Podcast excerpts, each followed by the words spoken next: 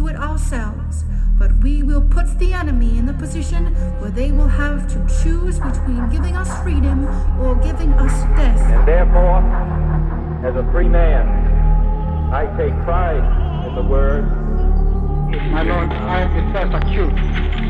I hold the Live out the true meaning of its creed. The gap between the richest 10% and the 10% of widened. And the communist world. This nation will rise up.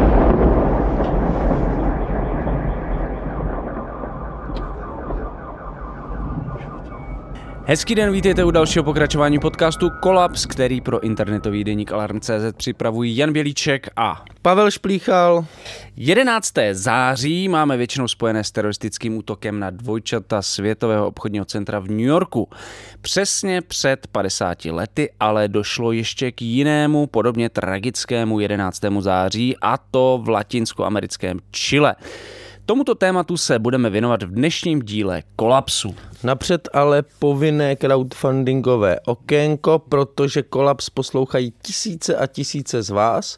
Musíme vám připomenout, že tento podcast je tu zdarma pro všechny a na všech streamovacích platformách jen díky těm, těm kteří pravidelně podporují Alarm. Pokud se k těmto asi 12 stovkám hrdinů a hrdinek chcete přidat, tak neváhejte a můžete se informovat na našich stránkách v sekci Podpořte Alarm, kde najdete všechny důležité informace. A 1200 z vás, kteří to dělají, moc moc děkujeme, že Honzo? Děkujeme, díky moc. Eh, Naší redakci samozřejmě můžete podpořit taky zakoupením jakékoliv z našich knih na našem e-shopu, nebo zakoupením merče, trička s marunou, nebo taky zápisníky kolapsu. Vše najdete na adrese e-shop.denikalarm.cz. I tímto způsobem podpoříte tento podcast a celou redakci Alarmu. Takže pojďte do toho a díky moc. A díky těm, kteří to dělají, protože to dělá hodně lidí. Dík. Díky. Teďka už zpátky k tomu uh, tragickému 11. září roku 1973. Co se tehdy stalo? Uh, proběhl vojenský půjč, převrat v Chile pod vedením generála Augusta Pinocheta, který svrhl socialistického prezidenta Salvadora Allendeho.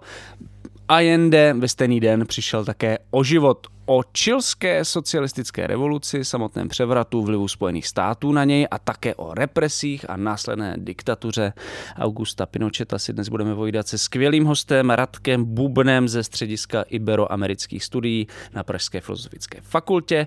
Ahoj Radku a už po druhé tě vítám tady u nás v Kolapsu. Ahoj pánové, děkuji za pozvání.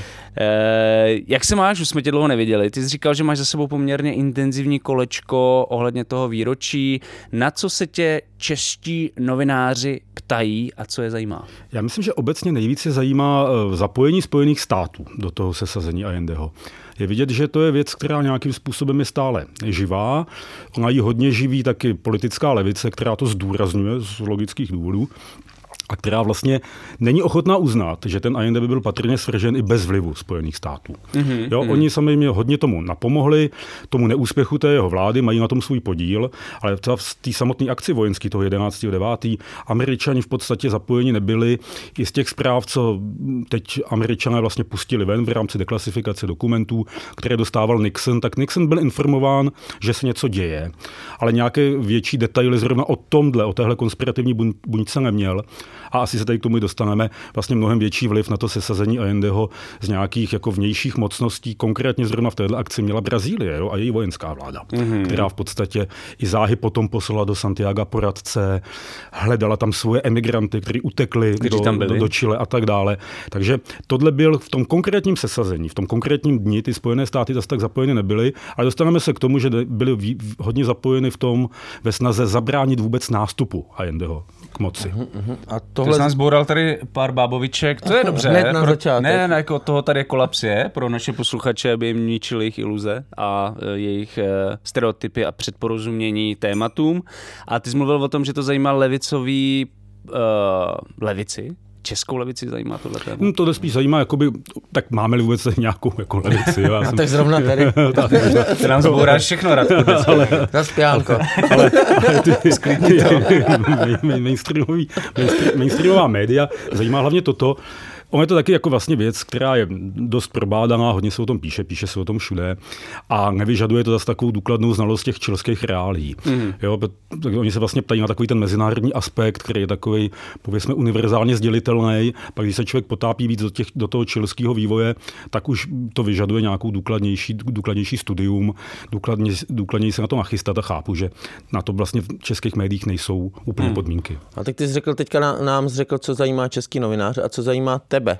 No mě tam právě zajímá vlastně to Chile, mě zajímá ta interní dynamika a zajímá mě ta interkontinentální nebo intrakontinentální, je interkontinentální dynamika, to znamená vztah vlastně Allendeho a jiných latinskoamerických vlád v té době, vztah Allendeho a té širší levice, ať už tedy latinskoamerický nebo čilský a tak dále. To znamená spíš ty interní věci, to já jsem vždycky takhle vlastně studoval. Mě za tolik ty mezinárodní aspekty nezajímají, navíc právě No a ne, neupozorňuješ je kvůli tomuhle?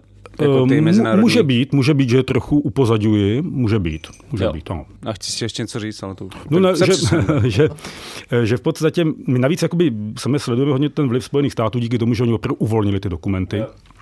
To jejich zapojení ostatně bylo známo jednak už v tom 70. roce, ale co bylo vidět. A nebylo to, ani, ale nebylo to jenom v Chile, takže nebylo to, jenom, to nebylo to jenom v Chile. Současně my si musíme uvědomit, že státní převraty a vojenské byly v Latinské Americe ještě, než se tam Spojené státy angažovaly a jsou tam i poté, co se tam vlastně již nějak silně neangažují. A současně spousta, nebo mnohé, ne spousta, mnohé se staly dokonce i proti jejich vůli. Dejme tomu v Peru v roce 68, a to souvisí s tím Allendem, do značné míry byla sesazena vláda vojenskou levicovou vládou, jo, a ta, která byla prosovětská, kupovala dokonce zbraně v Československu ve východním bloku.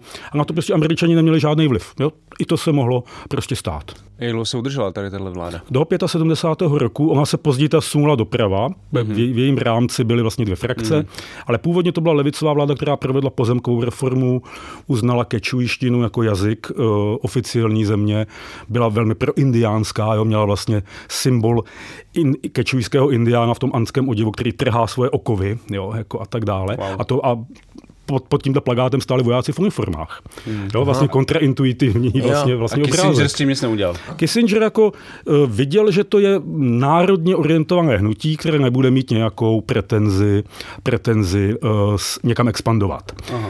Jo, a do značné míry to vlastně vnímal jako možná i určitou stabilizaci, protože viděl, že je to nacionalistická vláda. Jo, že to není vláda uh, s nějakým revolučním exportním potenciálem. U Allendeho, jak o tom asi mluvit, se právě báli, že tohle je vláda, kterou sleduje celý svět a že úspěch vlády, ve které je komunistická strana, v momentě, kdy komunisti sílili v Itálii a ve Francii, by mohl vést vlastně k úspěchu eurokomunismu. A to už, a to už by byl velký problém. To už by hmm. to on chápal jako hmm. veliký hmm. problém. Hmm. Já jenom, že o proslulosti jeho amerických diktatur se dostalo k Andrej Babišovi, který v prezidentské kampani mluvil o těch diktaturách v Jižní Americe, když varoval před generálem Pavlem, já si to pamatujete. Mě to utkvělo to, to slovo, jak to Babiš říká, nepamatuji. diktatury.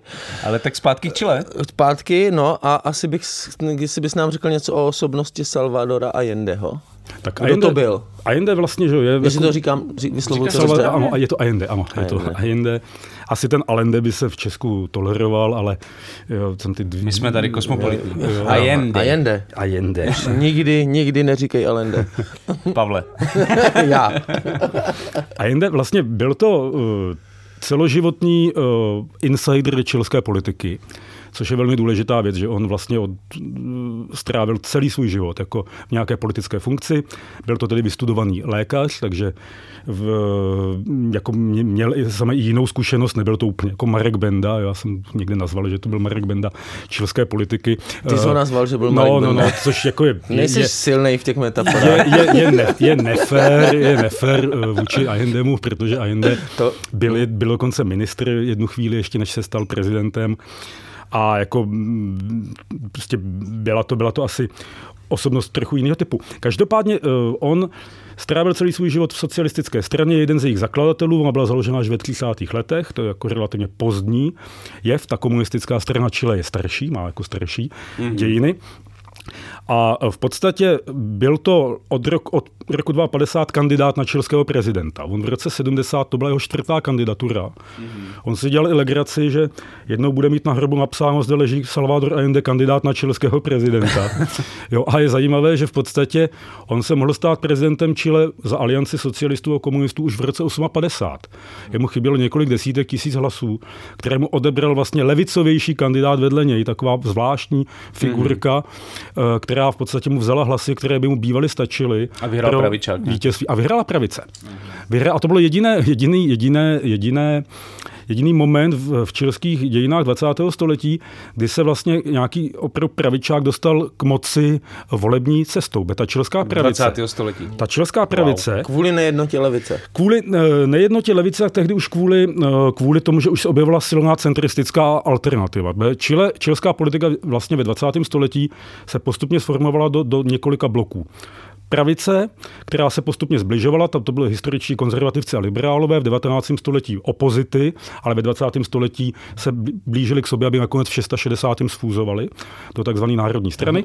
A tam nějaký požadavky a program, tady ta eh, pravice? Uh, oni, se to měnilo. Oni, že byli uh, původně byli v podstatě ochránci statu quo eh, z 19. století, to znamená hlavně silný kontroly venkova. Uh-huh. Jo. A far, nějaká farmářská, jakoby, nebo byli, byli, Zejména ty konzervativci byli napojeni opravdu na, na, na latifundistickou jakoby strukturu té země a za každou cenu chtěli vlastně zabránit nějakému pokroku, uh, hlavně na venkově. To byl jako klíčový moment, tam taky, díky tomu taky oni kontrolovali hlasy. By měli ty hlasy těch lidí na venkově zajištěny a tak dále. Ale postupně ztráceli, protože v Chile od roku 1920, v podstatě, kdy vyhrál prezident Arturo Alessandri, tehdejší volby jako vlastně, dneska by se byl populista, takový silný kandidát anti-establishmentový, tak oni měli problém se dostat k moci a dokonce v Chile ve 30. a 40. letech vládla levicová koalice, středolevicová koalice, Lidová fronta, po, tom vzoru, který propagovali uh-huh. Sověti a uh-huh. který byl tam ve Francii, byl ve Španělsku, uh-huh. tak tam taky vládla lidová fronta, ve které byli komunisti. Komunisti uh-huh. byli v čilské vládě po celou druhou světovou válku i po ní, až když byli jako vládní strana ilegalizováni svým koaličním partnerem. No, vládní tak... strana byla zakázána jako antisystémová. Jako socialisti je zakázali? Ne, zakázali je, zakázali tak, taková ta centri, centristická ve 40. letech, centristická alternativa, takzvaná radikální strana, která byla radikální podle názvu, byla to taková a to muselo být teda při tom jednání kabinetu docela jako tak horko, ne? Jakože, no, když prezident, ilegalizuješ pre, své koaliční ilegalizoval své koaliční partnery, dokonce to byl prezident González Videla. Už sem nechoďte, nebo... Jehož, jehož kampaň vedl Pablo Neruda, člen komunistické strany, to byl šéf jeho kampaně. Aha. A on v podstatě na něj, a pak na něj vydali zatykač na Nerudu. Neruda musel do exilu. To znamená vláda, kterou on pomáhal vyhrát volby, ho zakázala, ilegalizovala. Je to vlastně v Chile opravdu v tomhle sledovalo. To je ta magická Jižní Amerika. No, je to, je, je, je něco Gab- magického tam je. Gabriel Marquez. Byť jako Chile v tomhle vlastně jako je jako země, není úplně tím magicko-realistickým státem. Jo? To je, to je země vlastně vysoce institucionalizovaná, s vysokým respektem k pravidlům a tak dále. Hmm. Jo? To znamená, není to úplně ta nestabilní, permanentně chronicky no, nestabilní země, nebo země, ve které by se k moci dostávaly barvitý figurky a tak dále. Mm-hmm. Jo, to je vlastně Uh, někdy se mluví o Prusku nebo Prusech jako Jižní Ameriky, mm-hmm. jo, o mhm. prušácké zemi, zejména, zejména ta v těch ozbrojených silách a tak dále, tenhle duch vládl. Mm-hmm. A jo, takže byla to země se silnou civilní tradicí. Ale to, já bych se vrátil k těm Jsme se hodně blokům. Trh, no, jsme se hodně, jsme hodně ulítli. Já jsem jenom chtěl říct, že to, že takže podle toho, co říkáš, tak pravice v Chile ve 20. století se k moci dostala jenom díky vojenskému převratu. Výjima, výjima období toho prezidenta druhého, toho syna Artura Alessandrio, Jorge Alessandrio, který se stal prezidentem v roce 58, mm-hmm. byl prezident do 64. Tak to bylo jediný období, kdy oni se byli schopni dostat k moci uh, volebně. Protože prostě oni měli ten problém, že vedle nich byla silná centristická alternativa nějaká, nejprve to byla ta radikální strana, taková v podstatě opravdu jako středolevá, středopravicová, eh, velmi pragmatická uh-huh. partaj. A na konci 50. let tuto pragmatickou partaj nahradil úplně nová formace na čilské politické scéně, klíčová formace, jako, strana, jako samotná strana nejsilnější ze všech vůbec, křesťanská demokracie. Uh-huh. A to, to je střed. To, to bylo, to bylo, to bylo to není pravice. To, to nebyla uh-huh. pravice v Chile. To nebyla v Chile pravice. Dokonce, ještě o tom asi budeme mluvit, vlastně v roce 1970, když Allende vyhrál volby, tak křesťansko-demokratický kandidát Radomiro Tomic se vlastně svými názory v mnoha ohledech tomu Allendemu velmi blížil. Mm-hmm. Proto je tam vždycky otázka, jak mi vlastně počítat ty hlasy v tom Chile, protože ta země byla rozdělená jakoby na třetiny v podstatě, jo? pravice, centrum, levice, ale část toho politického středu inklinovala, inklinovala k levici. Ale v konečném důsledku právě ta křesťanská demokracie se za Allendeho vlády spojí právě s pravicí a to bude Allendeho konec v kongresu. Jo? To bude konec mm-hmm. prostě těch jeho vládních iniciativ.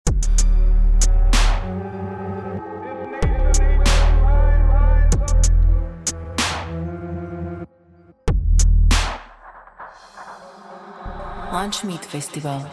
Pět audiovizuálních večerů od 25. září do 30. září v kempu Ankali, divadle Archa a veletržním paláci v Praze. Advanced Electronic Music and New Media Entertainment. Lunch Meet Festival. See you dancing. Lístky kupujte na goout.cz.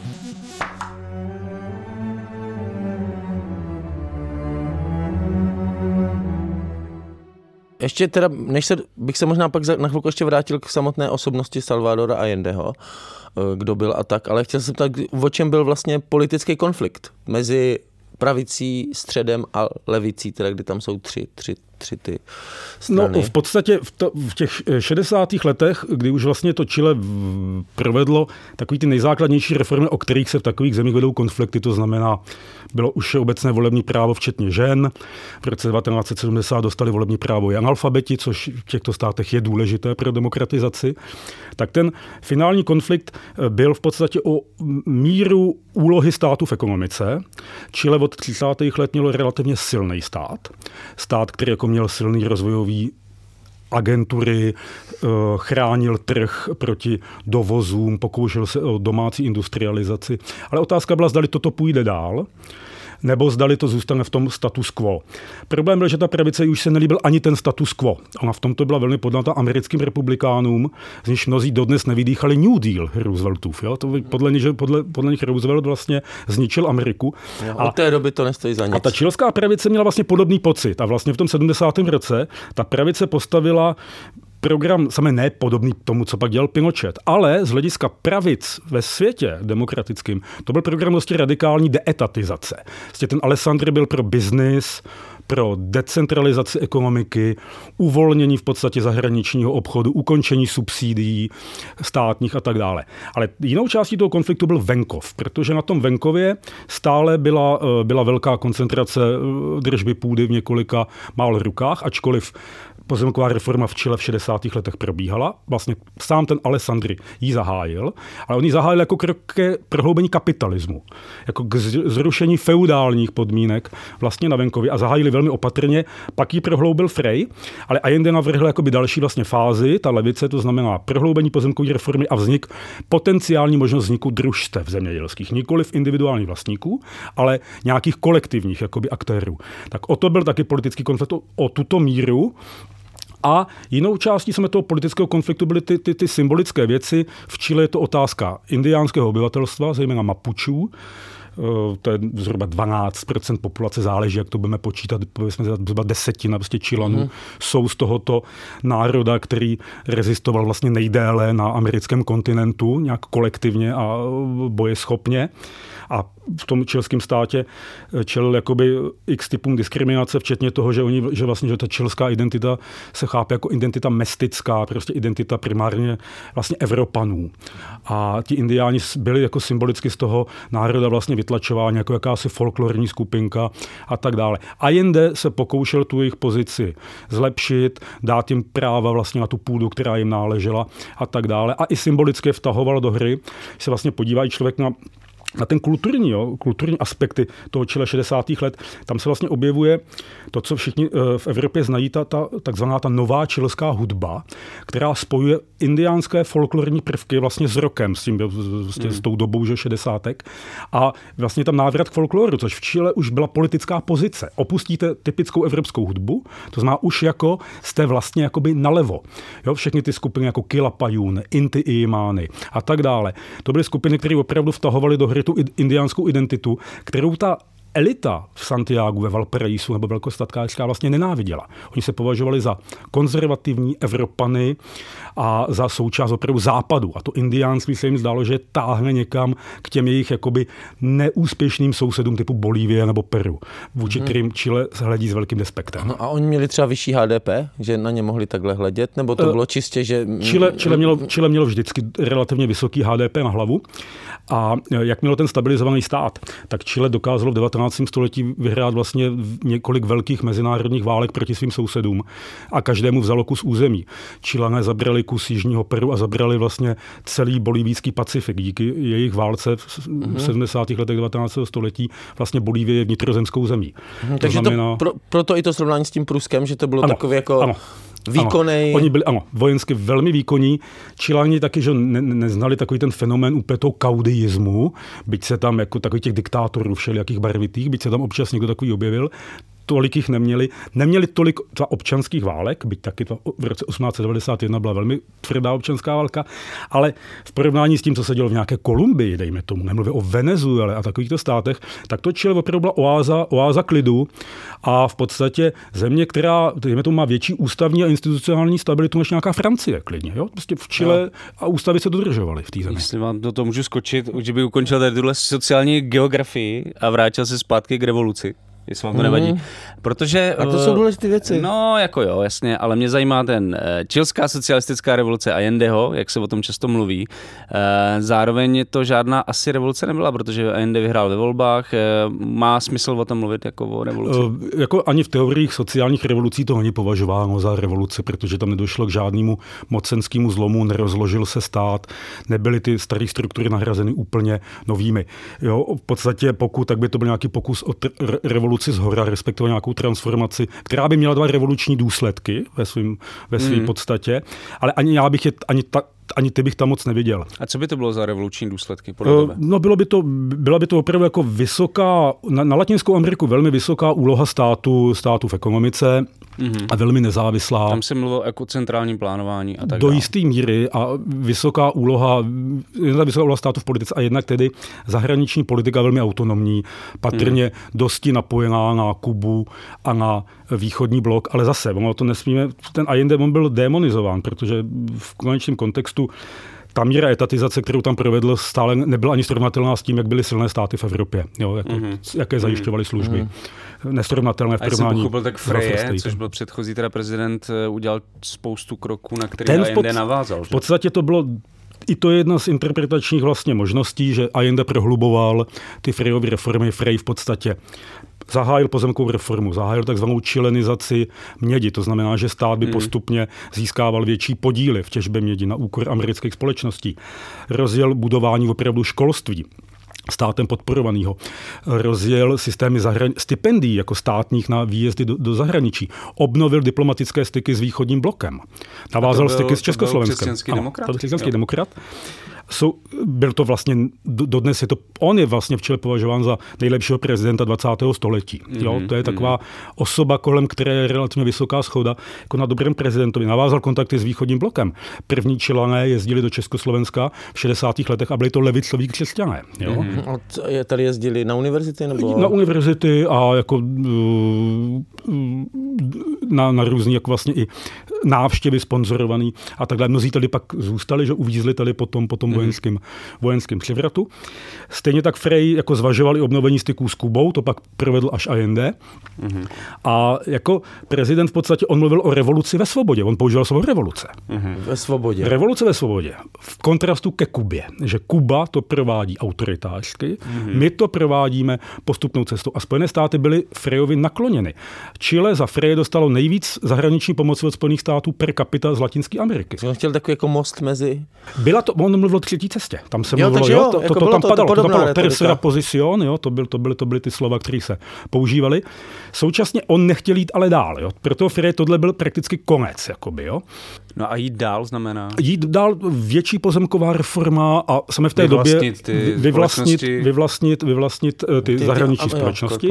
Americký často? Ano, často a uvalit, dejme tomu, musíme vyšší, vyšší daně jakoby z majetků Jo. a z bohatství, dejme tomu, uh, provádět jako nějakou intenzivnější státní, státem vedenou industrializaci. protože Prostě v Chile nebyl dost, nebyla vůle podnikatelů v zemědělství industrializovat. Jo. To prostě musel dělat mm-hmm. stát. Jo. A nejvíc, nejvíc peněz prostě měli v rukách ti latifundisté a ty neměli zájem na nějakým, na nějakým vlastně nefunkčním průmyslu, když si ty věci prostě mohli dovést. Mm-hmm. Jo. Oni nezajímala domácí industrializace. To musel dělat prostě stát v těchto zemích. No, ty jsi tady mluvil o té demonizaci Allendeho uh, v souvislosti s, uh, se s jeho vazbama na Sovětský svaz, na Kubu a tak dále. Já si pamatuju, teďka, když jsme zveřejňovali článek eh, u nás na Facebooku o Allendem, tak první komentář byl Uh, nik, nikde v článku se nepíše o tom, že Allende byl agentem KGB. Uh, no, jak to bylo teda? Byl, On- aje- byl eh, agentem KGB? Já jak jsem bych- o tom životě neslyšel. Jak bychom definovali agenta podle jako Mitrochimova archivu, to znamená těch dokumentů das z, KGB, tedy, které byly publikovány na západě a vlastně i když to ko- kontrastujeme se svědectvími eh, z jeho okolí, on byl nesporně v pravidelném kontaktu s KGB. Mm-hmm. Už v roce 51 ho poprvé kontaktovali Sověti, od, še, od počátku 60. let byl ve velmi pravidelném kontaktu s nimi, to znamená scházel se s nimi a povídal si s nimi okay. a bral od nich peníze. Protože Takže- Allende měl Mohla- velmi nákladný životní styl. Jo, to se Jako ví. osobně. Osobně. doutníčky, doutníčky manželky jiných mužů eh, a tak Neboli dále. milenky. Jo. Neboli Ale- milenky. Ale, ale musela to být něčí manželka jinak. tak v jeho věku, ono už je zase ty mladí, 60, jo, většinou, navíc byla to, byla to doba, kdy se ženy a muži, muži brali. dávali velmi, velmi, velmi brzy. Takže tyto věci tam byly alkohol, taky jako lepší alkohol a tak dále, velmi drahé oblečení a jinde byl elegán, to Hmm. jako, a on, ale to taky nikdy netajil. On vlastně byl o tom, že jeho socialismus bude socialismus empanády a vína. Empanáda Mhm. je typické čilské, čilské jídlo, takže to bude ten veselý. To kontrastoval právě s Kubou, kde v, v olivově zelené uniformě Castro volal lidi, aby ve volném čase šli jako eh, sklízet cukrovou třtinu zadarmo. Jo? To by Allende nikdy neudělal. Vlastně ve volném čase je volný čas. Jo? Vlastně pro, pro správného Já ho socialistu. mám čím dál tím raději. Jo, jo. Takže, Až ale, ale ty peníze bral, to KGB. Peníze bral v kontaktu byl, byl v kontaktu, byl v úzkém kontaktu s Kubánci, hlavně jeho dcera, že jo, dcera Beatrice Hmm. si vzala za manžela tedy kubánského špiona, jednoznačně Fernándeze Oňu a e, v podstatě, jakmile byl Allende zvolen, tak se kolem Allendeho sformovala jeho och- ochranka vycvičená Kubánci a vyzbrojená Kubánci, mimo oficiální státní struktury. Současně Sověti Allendeho nebrali moc vážně, právě i z těchto důvodů, že ten jeho Že byl životní takový styl, jako vínečko a mm, tak. vínečko. A v- Jakože byl vydíratelný, nebo? to ne, ale že, že to prostě není ten. To není bolševik že to není, ten, že to není bolševik, to oni věděli. A v- taky věděli, že prostě v tom Chile, eh, oni jednak oni jak nechtěli nějak zvlášť pomáhat. Prostě Jo. to byla zóna Spojených států. Kuba je naprostá výjimka, to sovětské angažmá na Kubě bylo, na, bylo shodou okolností v podstatě. Nebylo to nějak aktivní na kubánské revoluci se Sověti, na tom jim úspěchu nijak nepodíleli. to až později, Až jo. později. Takže asi s kubanskou krizí a tak. A, a no, už jako v roce, od roku 1960 to, jakoby Chruščov byl trošku výjimka z těch sovětských generálních tajemníků, že byl kapku avanturista v podstatě v tom rozvojovém světě. Mm-hmm. Jo? A to pak ústí i v tu kubánskou jako raketovou krizi. Brežněv by takhle neriskoval, ten by tenhle gamble nikdy nehrál. Ale oni to brali jako součást toho bloku, ale současně Sověti podporovali jistou část revolučních skupin eh, v Latinské Americe, Československo taky, ale dělali to vlastně proto takový jako to sypání trošku písku do toho stroje, ale ne, aby se úplně zasekl. A to hmm. samé očekávali od západu ve své zóně. A ono to taky tak bylo. Eh, Invaze do Československa byla západem odsouzena a to bylo všechno. No, Jasně, to ani nikoho nenapadlo, nikoho že by- nenapadlo, že by něco dramatičtějšího kolem se dělo. To byla vnitrobloková záležitost. No, když jsi zmínil teda tu, česk- tu invazi, tak jako Allende byl jeden z mála latinskoamerických levicových politiků, který odsoudil tu invazi. On odsoudil, jak tuto Což odsoudili. asi se Sovětům taky moc nelíbilo. Odsoudil, odsoudil i vstup eh, do, do Maďarska sovětský v 650. respektive vstup v pád vyloženě, to taky odsoudil. Takže on v tomto smyslu jako byl velmi, velmi uh, konsenzuální, co se týče odmítání v podstatě těch zahraničně politických intervencí. On měl vlastně dvě, já vždycky, že měl jakoby dvě duše.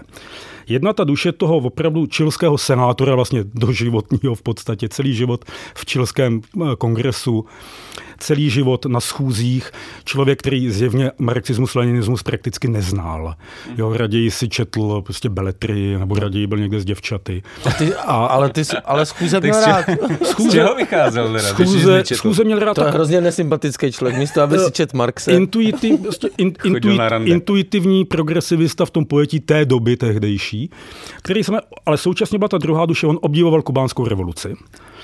Mm. Jako měl pozitivní vztah ke Castrovi, eh, na Kubu jezdil velmi často, pomáhal po té, co neuspěla ta expedice Che Guevary do Bolívie, tak pomáhal těm zbytkům těch jeho bojovníků, co se stahovali do Chile, tak jim pomohlo z toho Chile odjet. Mluvil s Kubánci jako velmi pravidelně, ale on jim vždycky povídal jednu věc. Podívejte se jednak na můj věk, já nemůžu jít někam do hor. Jako. Hmm. A jednak podívejte se, jak Já Chile to vypadá. Došlo. A jak to Chile vypadá, to není země vůbec geograficky vhodná dobrá na pro revoluci. ozbrojený boj. Vůbec, to on věděl. A navíc prostě my tady máme senát a to, to, toho prezidenta a ten kongres tak dlouho, kontinuálně vlastně. Že by to byla škoda. Že by to byla vlastně škoda. My jsme v podstatě jiní. Jo, vy jste na Kubě měli brutálního diktátora a tak dále. My jsme tady nic takového neměli. Hmm. On nahrazoval reformistického prezidenta. Jo, jo. Levičák. Levičák. Možná ještě, než se dostaneme k, těm, k tomu vládnutí samotnému, tak eh, já se chtěl zeptat, jaký byl průběh těch voleb, ve kterých vyhrál, proč vyhrál a co to znamenalo, to jeho vítězství pro Čilany. Ty volby byly eh, velmi zajímavé z toho hlediska, že eh, jednak ta kampaň byla opravdu o třech relevantních kandidátech. Jo který se jevili zhruba stejně silní a průzkumy nefavorizovali Allendeho. Americká ambasáda ho nefavorizovala, proto američané do těch voleb samotných vlastně nezasahovali. Američané, kteří ve 64. platili Frejovi kampaň a podporovali pro A on Frejovskou... kandidoval znova? On, ne, on nemohl. Tam byl, tam byl zá- zákaz. Prezident byl na 6 let, ale musel vždycky mít jeden, jedno období pauzu, aby mohl znovu kandidovat. Mhm. Možná tohle byla chyba. Podle mnohých právě, kdy Frey kandidoval znovu, mohlo se Chile vyhnout pak tomu Pinochetovu, Pinochetovu režimu. Takže ta kampaň byla jakoby vyhrocená, postupně se polarizovala mezi, a, mezi uh, uh, Allendem, kandidátem levice, a tedy, uh, tedy uh, Jorge Alessandrem, kandidátem pravice. Čímž z toho začal jo, ten střed Čímž ten vypadával? střed začal vypadat. A to byl ten v syn toho, to byl eh, syn, to byl syn velkého prezidenta z levicového. 20. let. Tehdy to byl levicový, ve 20. letech to byl jakoby levicový Alessandri, ale taky se postupně i ten jeho otec posunul do, doprava. A to Chile mělo zajímavý volební systém. Tam pokud prezident, pokud kandidát nedostal nad 50% hlasů, mm.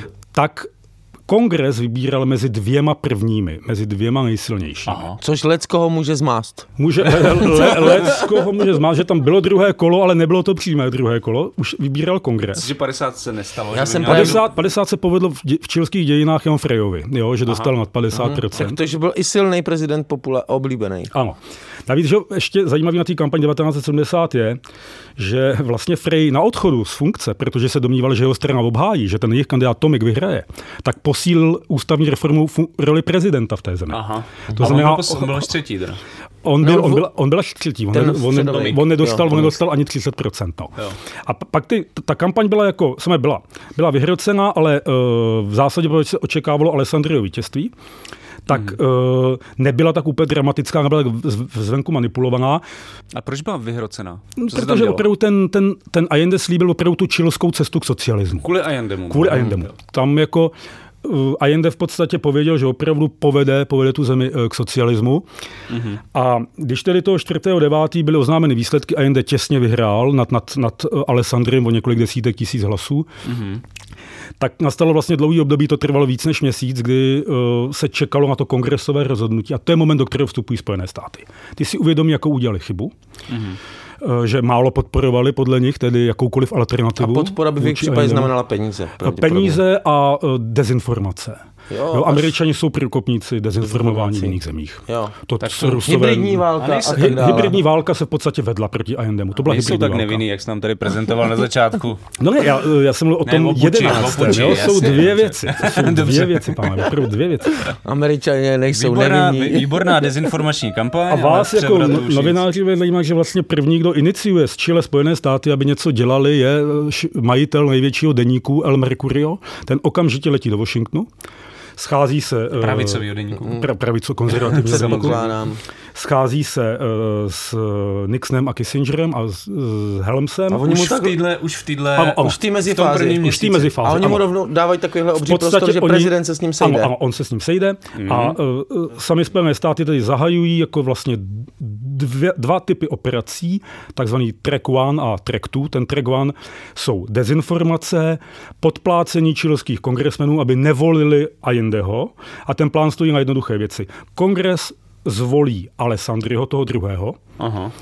Alessandri odstoupí, A budou nový volby. Budou nové volby a ty vyhraje Frey, protože už bude. Aha. A to už zajistíme. Ten plán OK. selhává na několika věcech. Jednak, to, a to je ten plán jedna. A současně současně do plánu jedna je dezinformování o tom, co všechno Chile jako hrozí. Jo? Jako Jo. hlad, Jo. hlad na Kubě, zákaz náboženství, povinné rozvody a tak dále. Jo. Allende, Necuda. Jo, všechno v podstatě jo, Takový- protikonzervativní. To jen říká, bude empenáda za vínečko. Ano, ano, ano. A Tohle ale selhávalo na tom, že jednak Frey nebyl moc konformní s touto cestou, byl taky konstitucionalista. A on, on o tom byl to. asi spraven. Byl, teda, byl, no. mluvilo se s ním, ano. Ano. A pak byl ale track, track two, který opravdu plánoval čistě Kissinger, Helms, uh, Nixon. To bude nějaká tvrdší, co? To byla tvrdší cesta, o tom nebyla informována ani ambasáda americká v Santiago. A prezident americký. Ten jo, ten, ten to. Jo, To, to byla vložen jeho, jeho a Kissingerova akce Jo, a jo. takzvaného výboru 40, což byli lidi na takovou špinavou práci. A ten plán spočíval doplnit trak 1 tlakem na čilskou armádu, aby neuznala výsledky voleb, vstoupila nějakým způsobem do eh, politiky, na chvíli, na chvíli držela moc a pak vypsala nové volby a najelo by se zase na track 1, že by vyhrál Frey. jo. Ten track 2, ale aby to čilská armáda udělala, oni měli problém, že tam nenacházeli k tomuto ochotné důstojníky. A to jsem se ještě chtěl kdy byl naposledy vojen, takováhle vojenská intervence v té době v Chile? To byl uh, ve 20. Kam- a ve, jak- ve, ve 20. a ve 30. letech byli. Tam Takže dokon- bychom museli jít nějakých 30 Ano, ano. let A, a zpátky. stále to ne, bylo se nesrovnatelné s tím, co se plánovalo teď. jo. Takže ani nesrovnatelné. armádě nebylo příjemné porušování tě, těchto pravidel. Armádu eh, jako vrchní, vrchní velitel pozemního vojska generál Schneider Mhm. vlastně měl to, co se dneska nazývá Schneiderova doktrína, prostě tady rozhoduje čilský kongres a co rozhodne, to já poslouchám. A američané, aby rozhoupali tu armádu, tak začali provádět v Santiago skrze svoje eh, jakoby lidi, to znamená lidi z, z čilské krajní pravice, malé bombové útoky, Mhm. které měly vypadat, že dělá krajní levice hnutí revoluční levice, které existovalo v Chile a bylo by ochotno něco dělat, ale tady to dělala pravice. A vrcholem toho plánu bylo dát jedné skupince peníze, aby unesla generála Schneidera, Mhm. vydala nějaké levicové prohlášení a tento únos Schneider by dal kongresu záminku nezvolit Allendeho, podívejte se, co se tady děje. Ještě nenastoupil a, a děje se tohle a rozjela by se opět ten track 1. Problém byl, že během únosu generála Schneidera Schneider vytáhl pistoli, začal se bránit a oni ho zabili. To znamená, jako skupina napojená na CIA zavraždila vrchního velitele čilské pozemní armády. Ale to neprasklo hned. Eh, Prasklo to hned, že, To jsou, asi, to že, asi že to je, Ta CIA je Když fakt nes, Když neschopná. někdo zabije ge- hlavního že to generála. prasklo hned, že je to na Američany CIA napojená skupina, navíc to byla skupina kolem generála Vioxe, který vlastně už v 69. se pokusil o státní převrat. Tam, že ta armáda byla v ně- něčem nespokojená dlouhodobě, ona měla nízký platy. Oni No. klesali výdaje na obranu, vlastně Chile dávalo víc na zdravotnictví, No. na školství a tím těm vojákům Což doktoři se nemůžou tak dobře bránit. Že? vojákům klesali, klesali mzdy, klesal jim rozpočet a oni se prostě báli, jak jsou sami trošku paranoici, že jejich sousedi Chile eh, promiňte, eh, Peru, Bolívie a Argentína toho budou moc využít. Protože Chile mělo vlastně hraniční spor s každou z těchto Jo, zemí. protože jim dřív Jim zabralo uh, Peruáncům a Bolivicům území a s Argentínou měli konflikt o vodní cesty v kanálu Beagle dole na jihu. Tam byla otázka, čí to, kdo tam má suverenitu. Na konci 70. let se málem dostali do války ty dvě země. Jo. Hmm. Tam málo chybilo, papež musel intervenovat. A to vojáci běžně, ti vojáci z obou stran na sebe občas jako stříleli. Hmm. Jo, běžně argentinský voják šel vždycky močit na čilskou stranu. Jo. A tak dále. Tam bylo velmi běžný ty konflikty malý na té hranici. Takže ten, ta nespokojenost tam byla. Klukovský močení. Tak, ale- ale vlastně takže tam došlo k únosu únos, Schneidera. pokusu o únos, který skončil jeho vraždou. Jako, Oni ho zabili. Oni ho zabili. prasklo, že to byla CIA. Prasklo- to bylo kdy prasklo, teda? že To to bylo krajní předtím, pravice, než ano. ten V tom kongres všechno ten rozhodl. Vlastně ten, Předtím, ten než měsíc. rozhodl ano, ten několik kongres. dní, než ten kongres rozhodoval vlastně. Tam se stalo hodně věcí. Teda. Ale ten, A nakonec tedy 24.10.1970 Čilský kongres, ta křesťanská demokracie a ta lidová jednota zvolili Allendeho prezidentem, ale současně, a tam je vidět, že to nebyla úplně standardní přidání moci, donutili Allendeho, aby vydal takzvanou deklaraci o svých demokratických Mhm. záměrech, takže on musel potvrdit, že bude respektovat svobodu slova a všechny jakoby ty základní svobody. Toho donutili jakoby podepsat, takže od začátku mu dali jako najevo, pozor. Jo? tohle není standardní. Tohle není standardní úplně to. A o co tam jde, to je zajímavá věc, že kongres se volil na čtyři roky v Chile, prezident na šest. A kongres měl jiný, jiný jako volební tím pádem harmonogram. Jo, jo. A tenhle kongres byl navolený v 69. A Allendeho lidová 73, jo. jednota a byly další volby. To znamená, celý Chile od roku 70 žilo těma volbama. To se asi dovedete i v Česku představit, jak to vypadá, jak se chystají lidi. A to znamená, Allende i pravice, i, i, i ty eh, křesťanský demokrati, vlastně celý to jednání vázali k tomu roku 73. Protože Tam se mělo rozhodnout, A to mělo být taky Jo, jakože to bude referendum to o bylo, to, bylo, to bylo jaro, to by bylo, to by bylo z jara. A to, ty volby Ještě se konaly, ty se jo, konaly. jo, jo, jo. Ty volby se konaly, v nich jako Uh, už se pravice spojila s křesťanskou demokracií do jedné aliance, dostali 55% Mhm. a něco. Lidová jednota dostala zhruba 44%. Mhm. To znamená, uh, lidová jednota rozhodně nedosáhla svůj hlavní cíl mít Oni chtěli ústavní no většinu jasně. navíc, jo? Mhm. ale rozhodně to nebyl žádný propadák. Dostali víc hlasů, než kolik získali v 70. Takže tendence Jo? jasná. Takže vlastně ta, ta, no, tendence byla jasná, Nebyla nebyla, jasná. nebyla jasná, právě že nebyla. To je to neštěstí. Jo? No ne, jako, Chile že, že, tak bys jako očekával, že AND bude dál byl to, slabší. byl a pak... to, No, no, byl, ne, byl ne, to to pán, on posílil. on Posílil, no, on to posílil, to on posílil, ale neposílil tak, jak by chtěl k tomu, co dělal. Tady je o to, Neměl že ústavní většinu. ta Allendeo cesta k socialismu čilská fakt neměla, spole, neměla prostě společenskou většinu. Nikdy. Jo, ne, jo. Nikdy neměl. Nebudem, jo. Měl Mm. problémy i u, dělníků z mnoha důvodů. Prostě, Že třeba eh, ten Frey byl populárnější. Frey byl, Frey byl rozhodně byla- oblíbenější, jo. oblíbenější postava. A jakoby ani, ani, ani jako dělnictvo nutně nebylo nějak jako nutně vždycky pro ajendovské, protože prostě za té lidové jednoty ty věci jako nefungovaly. K tomu se ještě dostaneme k těm Mm, ekonomickým mm. otázkám. To se dostaneme, ale 44% mě furt přijde jako Je slušná. Ano, jako je to, je to slušná slušné, podpora. ano, je to slušná podpora. Ale vlastně ty volby, které měly rozhodnout tak nebo tak, zase vedly k patové situaci. Jo.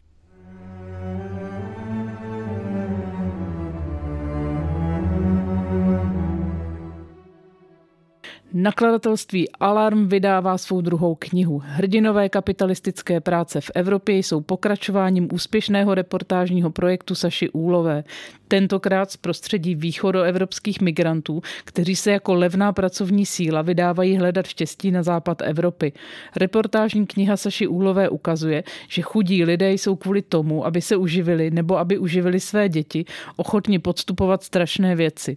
A také, že platová nerovnost mezi východem a západem Evropy je dlouhodobě neudržitelná a ohrožuje evropskou integraci.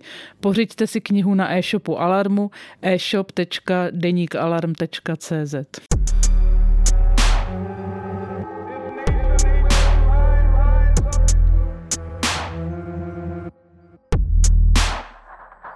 Pojďme k té vládě. Jo, jo, jo. To mě docela zajímá. Jaký, se, jaký byly eh, od roku 1970 priority eh, Salvadora Allendeho, co chtěl vlastně realizovat? Tak tam to, to, to, ty základní věci byly tedy znárodnění měděného průmyslu, to se povedlo. Což byl nejdůležitější exportní... Nej, nejdůležitější zdroj devis, ano. Mhm. Přičemž Fre, jeho předchůdce Frey v- Tak s tím taky už, začal. už Ano, byť v rámci mírně, byť mírně, čilenizací. byť mírně. Eh, A jinde to udělal tak, že kongres tedy schválil eh, znárodnění jednohlasně, i pravice hlasovala pro. Aha. A Pinochet nikdy neprivatizoval měděný A, průmysl. a, jo? a, a nehlasovala pro, protože si nemohla dovolit politicky nehlasovat pro? Ano, ano, Že, ano. že to bylo... A, ano. No, ale a- ani Pinochet to neprivatizoval. Jo, jo. Ano, a, a navíc To nevěděli, zajímavé. co s tím ten Allende pak udělá ještě dále, že tam to nastalo, co s těmi vlastníky že, jo, americkými, jak je očkodnit. To mám moc rád tady tu příběh. Pino, pi, Pinoč, eh, Allende prostě slíbil odškodnění, ale eh, stanovil jako míru rozumného zisku někam nad 10%, zhruba ne, ne, ne, nepamatuji přesně, kolik ten zisk byl. A cokoliv bylo nad, tak pr, podle něj vlastně bylo součástí toho odškodnění a jelikož ty firmy vydělávaly mnohem více než tedy, než tedy ta částka, mínusu. tak on jim v podstatě pověděl, kolik dluží Chile. to je To bylo prostě, 400 milionů dolarů. Něco takového, nepam, to, to číslo si uh, nepamatuju. A tím, a tím Takže nejenom, že jim to znárodnil, ale ale ještě řekl, řekl- a pošlete nám 400 Ano. milionů Čímž dolarů. jako by to byl velmi pro Američany strašlivý precedens. Když, když by tohle nějaký vládě prošlo, tak s jejich investicemi ve světě by to mohlo jako dále expandovat. No jo? A oni opravdu v tom, jo, to, a to, to by se líbilo všem, že jo? jo. To byla, No, Američani solili jako mezinárodně dobrý. Současně uh, uh, se prohlubovala ta pozemní pozemková reforma, která ale jako lidi, že ho to vzali tak, že vyhrál Allende mnozí, tak teď se smí všechno, tak začali sami násilně zabírat statky, často i zabíjet ty, ty majitele, takže, k násilí. Takže Aha. to, o, o čem dezinformačně varovali američani, se, se částečně dělo. Se ano, částečně, se částečně dělo. dělo. Sami se to nafukovalo a tak dále, ale dělo se to nesporně. A reakce vlády? Uh, problematická. Allende věděl, že jsou to lidi na jeho straně. Současně měl eh, vlastně krajní levici v té lidové jednotě a hlavně měl krajní levici ve své vlastní straně. Socialistická strana byla mnohem radikálnější než komunisti. Komunisti byli strana zákona a pořádku v tomto momentě.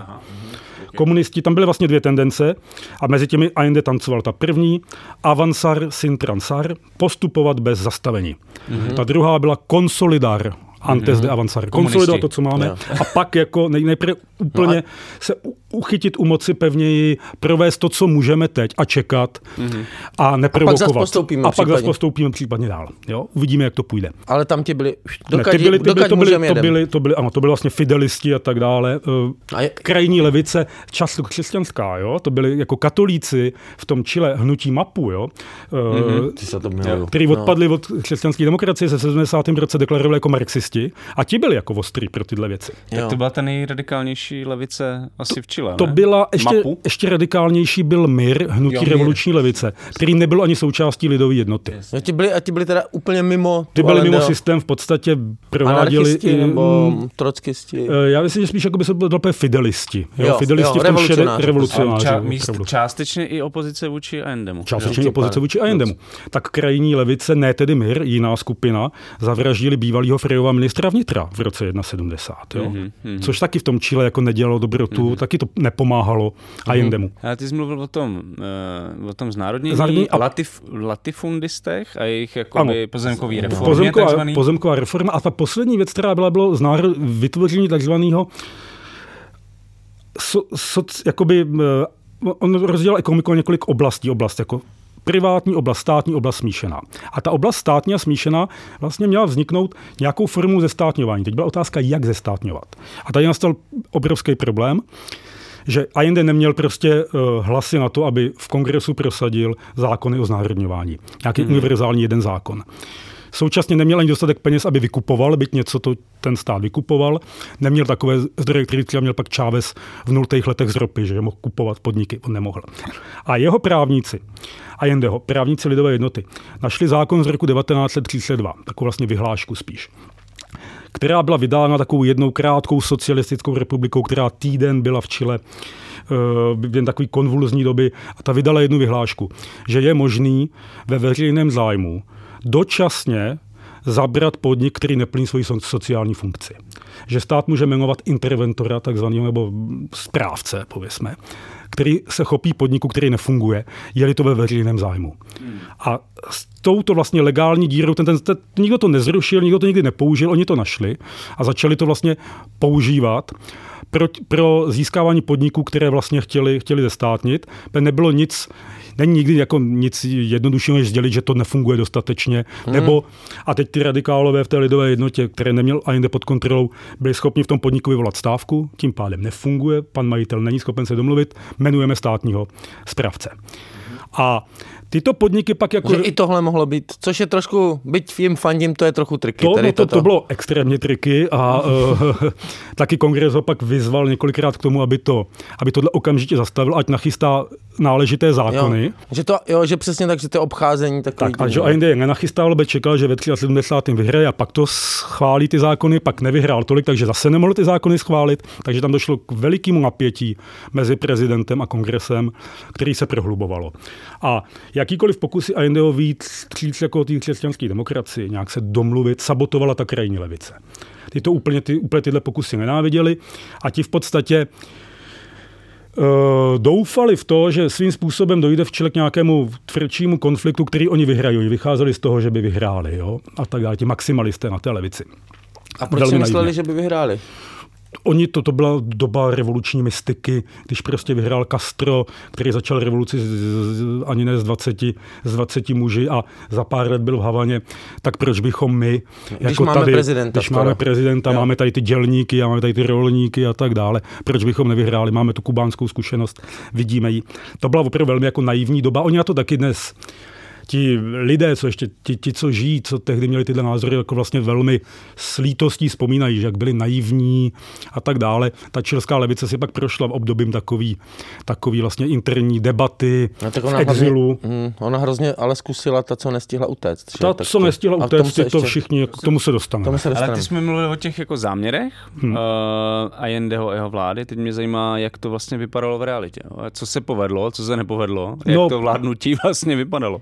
Já bych moc, by se to moc nepovedlo, protože on současně ty, ty zestátnění vedly opravdu jako k chaosu v tom smyslu, že ne všichni ti správci v těch podniků fungovali, upadala opravdu taková ta základní pracovní morálka, lidi to brali jako, často jako mejdan v tom, v tom kterém podniku. Mejdan přímo, jo? No tak má, je to naše, to naše, teď vládneme my, ne? Vládne, jo, jo. Jako, já, já A co nějaká, já nevím, socialistická morálka? No to tam neměli, to právě, vínečko, právě, no, to, jako, to, to byly, to, v, v v roce 1970 sám Fidel Castro na, na, na Kubě pověděl, neodhadli jsme povahu člověka. jo, jako, když když vybouchnul jeho plán dosáhnout uh, sklizně 10 milionů tun cukru, jo, když tím nedosáhlo to a úplně tou koncentrací na tu jednu věc rozvrátil zbytek ekonomiky. Jo. Jo. Nepovedl se ani ten cíl a selhali všechny ostatní Tak se začal vymlouvat na lidi. No, pověděl, že musíme s těmi lidmi pracovat tak nějak jinak. No. Asi jo. musíme dávat občas nějaký ekonomický stimuly. Mm-hmm. Jo, že ne každý bude pracovat zadarmo a na, na, na, na, na pokraj svých sil. Mm, to je tak dále. kapitalistický tak, přístup. No, takže no. se zestátnili ty podniky, ale nějak, nějak jako se to nepromyslelo dál. Ne, nefungovali navíc, uh, čemu to dál vedlo, že majitele podniků ti, kteří zůstávali soukromí, eh, neinvestovali, protože se obávali zestátnění, neměli jistotu žádnou, jak to dál bude. Navíc spekulovali na to, všichni začali spekulovat na ty volby 73. Jo? Obě že, strany. Že, obě strany. Že tedy teď potopíme na chvíli ekonomiku, i když na tom proděláme, ale tím potopíme i tu lidovou jednotu a pak se to tady všechno srovná. To znamená, začali opravdu proti té lidové jednotě ekonomické sabotáže, typu nedodávání potravin tam a tam, typu nedodávání produktů jako v subovateleckých sítích a tak dále, nedovážení, neinvestování. Ale vedle toho taky vlastně ty podniky nefungovaly často kvůli těm státním interventorům. Jo? Navíc, a to byl extrémní problém lidové jednoty, Allende a jeho, ekonomický, eh, jeho ekonomický tým vycházeli z toho, že v Chile je problém nízká kupní síla, která vlastně blokuje produkci v té zemi. Že kdyby, bylo, kdyby lidé měli větší kupní sílu, zvýší se produkce. Že čilská ekonomika podle nich byla pod svojí, pod svojí mm-hmm. úrovní produktivity. spíš. A byla hodně, byla hodně, tak to, to co se týče mědi. se ne, nevyrábí tolik, protože se protože, nemá kdo koupit. Protože se nemá kdo koupit. Jo. jo a ne, není kam moc jako úplně vyvážet, protože že severní sousedi byli chudí a s Argentínou kresty Andy fakt ten zahraniční obchod je problém doteď. Mm-hmm. Takže ten plán byl, zvýšíme eh, kupní sílu, to znamená, vypustila se spousta nekrytých peněz do ekonomiky. Mm-hmm. Na začátku to fungovalo, ten plán eh, ministra financí Vujovice, taky všem se chorvatských jmén, jo, to, no. ten, ten, ten fungoval chvíli, jenomže záhy, co v podstatě vedlo k inflaci, hmm. k nedostatku zboží, když se to doplnilo o ty faktory, které jsem popsal, ne, ne, nevýkonný zestátněný firmy a sabotující podnikatele, tak to vedlo vlastně k nedostatku, k nedostatku zboží, k, nadmí, k nadmíře tedy peněz v ekonomice, k, k několika seti, set, desetiprocentní tedy inflaci. A to bylo hned druhý rok. Kolik to, to bylo ve druhý Skoro 200%? Nějaký, já myslím, že ještě víc dokonce. Jo. Ale ten první rok... Co první rok byl úspěšný. První rok zafungovalo, HDP, ano, první rok se nastartovala opravdu ta ekonomika velmi, velmi, velmi důsledně tímto. Oni taky ta lidová jednota ještě měla, hlavně ty levicovější složky, měli ještě takový ten, ten fidelovský pohled, že ti lidé teď budou pracovat ještě víc, jo, protože jo. už to bude jejich, bude to, ono to tak úplně, úplně nebylo. Vlastně Allende sám pak byl překvapený, že do, došlo k, ke stávce ve, ve znárodněných dolech. Protože najednou ti dělníci podíleli tady za Američanů, to fungovalo líp.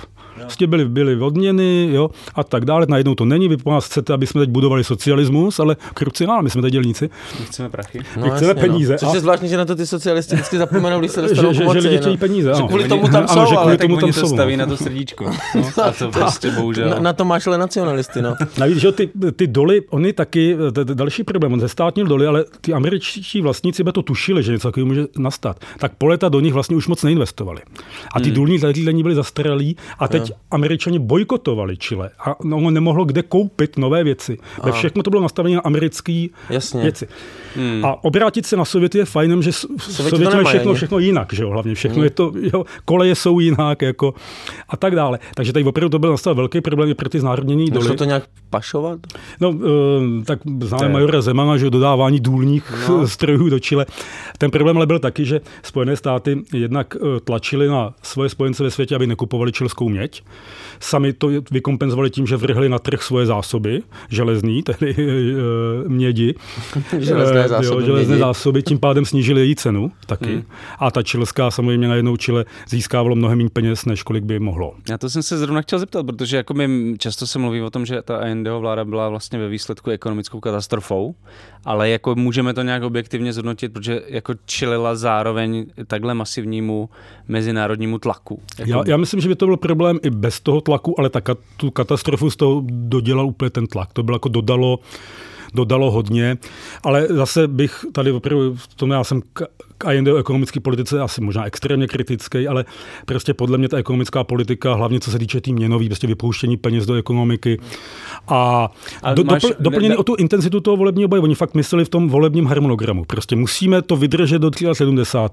My musíme mít úspěch. To bylo IND. nějaký čísla jako k, k té ekonomice, jako že kolik třeba peněz nadspali do toho, do, do ekonomiky. To tak pokud teď, byla tolik sedm, několik set procent. To teď, to, teď, to, teď, to, je těžko představitelný. Jako to vlastně. teď vám pánové z hlavy jako nepovím. Ale tak museli taky, že klesly brutálním způsobem taky reálný mzdy, jako vlastně, že no, ta katastrofa ty byla peníze, úplně, ano. jako a, a nefungovalo fakt jako, zá, ne, jako nefungovalo zásobování prostě, jo. Tam ne, nefungovaly, opravdu jako byly prázdní obchody, že jo, nebyly potraviny, Nakonec sama lidová jednota založila svoje vlastní takzvané výbory zásobování, kde se prostě lidi ze čtvrtí, kde měla lidová jednota sílu a kontrolu si sami zajišťovali právě z těch zestátněných podniků anebo z jim nakloněných podniků vlastně svůj do, dovoz zboží pro sebe, to pak rozdělovali, to zase, že se rozdělovalo podle politického klíče. No, jasně. Takže to, to představit. To no. bylo velmi jako, a ta země se v tomhle jako potápěla a potápěla a ty čilani na tohle nebyli zvyklí a hlavně jsme ty vyšší vrstvy a střední vrstvy prostě pojili najednou, no co tohle je? Jo, protože to, to Čilani to, jsme... to byla prostě normálně boha, bohatá relativně bohatá ve, země. Ve, kde... ve městech, ano, ve městech taková, a hlavně jakoby taková ta opravdu stabilizovaná, spořádaná, opravdu čistě kapitalistická, prostě člověk jde do obchodu a koupí si zboží. Když má peníze, Když má tak peníze. se má dobře. Kdežto teď najednou člověk mohl mít peníze a on opravdu jako zboží nebylo. A on to měl strašně moc aspektů, dejme tomu taková ta každodennost těch bohatých lidí. Jim najednou se bouřily ty služky a sluhové. Že? Jo, to je teď, teď no. vládneme my, že jo? jo? Prostě zahradník najednou to už jo, to už nebyl takový. Takže pro ně končil svět. Oni měli pocit, že takto ten, že ten svět se postupně takhle úplně, úplně zhroutí. Do toho to každodenní násilí, který rostlo, vlastně na mhm. ulicích mm. oba dva tábory. Jako se... skutečně jako kriminalita nebo politický, ne, politický násilí? Politický násilí, politický násilí. Jak tedy mezi těmi běžnými lidmi byly manifestací, že se jako napadali a tak dále, tak jsem tam nějaký atentát, protože vedle tedy Miru, který byl jako nalevo, tak se objevila, objevila pravicová eh, vlastně fašizoidní grila Patria i Libertat, vlast a svoboda která taky jako páchala, páchala uh, akty, mi tomu zavraždili Allendeho uh, námořního jakoby uh, pobočníka pro námořnictvo, vlastně člena že, prezidentské kanceláře, na ně spáchali atentát. Takže tyhle věci se tam množily a do toho začaly stávky proti lidové jednotě. A nejhorší byly stávky autodopravců. V té zemi, která má takovou geografii, kde v podstatě panamerická dálnice je hlavní dopravní tepnou, když vám autodopravci s kamionama buď nejezdí, anebo zablokují silnice, tak vy jste v problémech. A ještě když ve chvíli, kdy už jsou sami o sobě problémy se zásobováním. Ano, ano. A oni vám ještě dovyvolají a navíc ještě v momentě, kdy ty autodopravci to mají kompenzováno od jednak od vel, čilského velkokapitálu a jednak od CIA. Oni no, dostávali právě. peníze za to stávkování. Jo. No, je to, jsou to všechno aktivity jako vnitřní opozice, nebo je tam v celou dobu prostě tady zároveň i tlak prostě ze Spojených států, který podporuje tyhle aktivity? Já, já bych jako obojí, jo, obojí, to, to, to, to je nakombinované, že sám prostě Kissinger pověděl, že Chile musí ekonomicky vykrvácet, velvyslanec Kory eh, v Santiago je znám jeho výrok, dostaneme vás do doby kamenné jo, a tak dále. Takže tyto, tyto, tyto tlaky tam byly Kissinger pověděl Nixonovi, podívejte se, v roce 2070 se může z Chile stát Kuba naší administrativy. Mm-hmm. Jo? To, co se stalo Eisenhowerovi s Kubou, jakmile zaváháme, budeme mě, měcí, tak se stane tohle. My už nesmíme zopakovat tu chybu. Batistovi jsme nepomohli, mm-hmm. tady musíme čilské pravici pomoct. A Nixon měl osobně měl velký problém s Kubou, on měl furt pocit, že mu v 60. prohrála volby. Že Kennedy ho porazil v 60. proto, že Eisenhowerova vláda nezvládla Kubu. Mm. A Nixon navíc měl jako, jako, mm, takový negativní vztah k Latinské Americe, už kvůli tomu, že on jako ještě jako viceprezident Eisenhowerův na konci vlastně Eisenhowerova období mm-hmm. byl na jihoamerické cestě a zejména jako ve Venezuele, která se v době čerstvě demokratizovala, ho málem jako zlinčovali lidé. Jo. Tam někdo flusali na něj No tam lidi, s autem, jo, jo tam pro málo chybělo a jo, mm. dopadlo by to špatně. Takže on z toho měl... Pro Nixona. Pro Nixona by to dopadlo špatně. uh, ano. Pro měl z toho PTSD takzvaně. Takže on z toho měl opravdu, ano, měl, měl z toho jako x traumat. banán. A navíc, že současně, a paradoxně je, že tohle všechno se děje v době, kdy probíhá détant, ale uvolnění mezi oběma bloky. Mm-hmm. Jo? To jako nebylo žádný rok 1970 až 1970 mm-hmm. není rok mm-hmm. vysokého napětí, mm-hmm. jako v mezinárodní politice. Jo? To no, se na mě... chvíli kolem Jonkypurské války se to zdramatizuje, ale jinak jako probíhaly helsinské jednání, Ostpolitik, jo, prostě hmm. uvolňují se eh, vztahy v Evropě, Spojené státy už se jako vymotávají z Větnamu, vyjednává se o nějakým hmm. důstojným stažení, to znamená, že to, což se nepovedlo, jako je to, je to vlastně doba spíš klidu a o to je zajímavější ta intenzita, protože ty... Co způsobí pár plivanců z Venezuely. Tak co může, no, no tak bych to... Neplivej na nikoho, neplivej, může to být budoucí americký prezident. Převrat. tohle, tohle jsou takzvaný intervenující proměny nikoli v ty hlavní. Jo. Tam prostě byli jiný, si oni fakt jako nechtěli, nemohli si dovolit, aby někde vláda, ve které jsou komunisti, v klidu mohla se ústavně dostat k moci a vydržet u ní a dejme tomu v dalších volbách obhájit. Mě... To by pak došlo no, v Itálii. Měl to nějaký vývoj u, u, Ameri- eh, u Spojených států jako vztah k Allendemu, nebo to bylo od začátku naprosto negativní? Od začátku naprosto negativní. Uh, Allende uh, nechtěl se s nimi reálně konfrontovat, on to dělal verbálně, on se mluvil o imperialismu, navštívil, navštívil za Hočimina, v OSN velké dnu, ale, ale je zajímavý, že Allende po dlouhou dobu sám osobně nemluvil o Spojených státech jako o interventech proti sobě, to začal dělat až na konci. Někdy se uvádí, jistá část hmm. autorů uvádí, že kdyby od začátku byl tvrdý, tak američani by se lekli, protože oni současně, na to tam tlačil státní department ve Spojených státech, který nebyl úplně na stejný vlně jako Kissinger s Nixonem, taky, že my nesmíme ztratit tvář. Ano. My jsme země, která dostává neustále po, po, ústech. Jo, za Větnam jsme peskováni, sami jsme tady měli revolutu ve 68. Že Má, měli jsme ji v celé Evropě, to proti nám. A my nesmíme udělat chybu.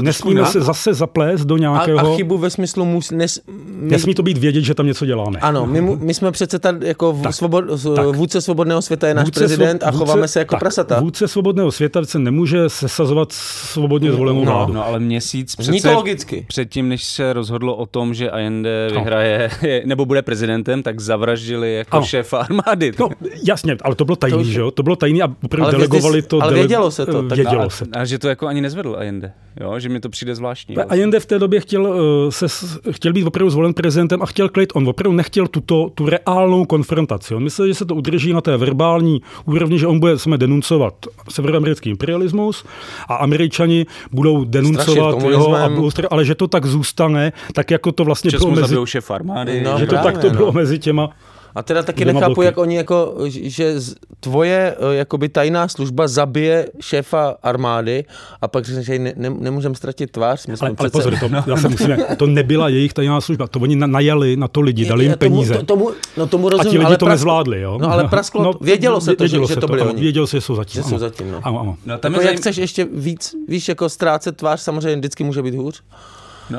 Jo, ale to, ono to nikdy nebylo oficiálně pojmenováno. To prostě úto, útočníky na generála Schneidera byly prostě čilská reakce. Jo, jo, jasný, takhle se to, jasný, takhle se to nazvalo. Ale zároveň tam byl docela zajímavý spor, to jsme se mohli dostat mezi Allendem a Castrem. Myslím, že Castro jako od začátku Allendem ho varoval, že nemůže vlastně uh, být takhle, jak to říct, mírný vůči té opozici, musí vyzbrojit svoje uh, podporovatele a tak dále, připravit se na nějakou jakoby vojenskou intervenci, která, která nakonec přišla. jak ty se díváš na ten, na ten jakoby spor Castro versus ten, AND? ten vztah mezi nimi byl velmi jako, jako komplexní. On to taky souvisí kapku s proměnou kubánský zahraniční politiky v té době. Kuba v 60. letech byla hodně divoká, exportovala revoluci, eh, jako cvičila eh, gerilové skupiny, sami Kubánci na tom aktivně se podíleli, jako lidi posílali lidi i dokonce, nejenom, že cvičila. Tím se dostalo do velkého konfliktu se Sověty. Jo, Sověti tohle odmítali, na konci šede, jako někdy v 67. vlastně vztahy mezi Havanou a Moskvou byly velmi, velmi napjatý. Moskva vlastně hrozila sankcemi Kuby, respektive zastavením dodávek ropy. Protože by, jsou moc jako rozdivočelí. Rozdivočelí a cíle, cíle dohoda a hlavně to dělají na blbým kontinentu. Kontinent, o který se bojuje Ázie, je Afrika, ale prostě Latinská Amerika, to je východní Evropa Spojených států. Tam nemůžeme úplně jo. bláznit. Zadní jinak, zadní, jakože, a, jakože a jako z respektu, Helen, vy nám necháte... Ano, ano, ano. Byl, byl tam ne, nepsaný vzájemný Jo. respekt. Což- A ta Kuba, to, ta Kuba to nabourávala, navíc ta Kuba stála strašlivý peníze Sovětský svaz. Jo. Na konci hmm. 60. let ta Kuba se stane už natolik závislou, že Castro prostě podpoří invazi do Československa. To byl jeden hmm. z klíčových momentů jeho zblížení se Sověty na venek, jako z těch symbolických. A Castro se začíná umírňovat navíc.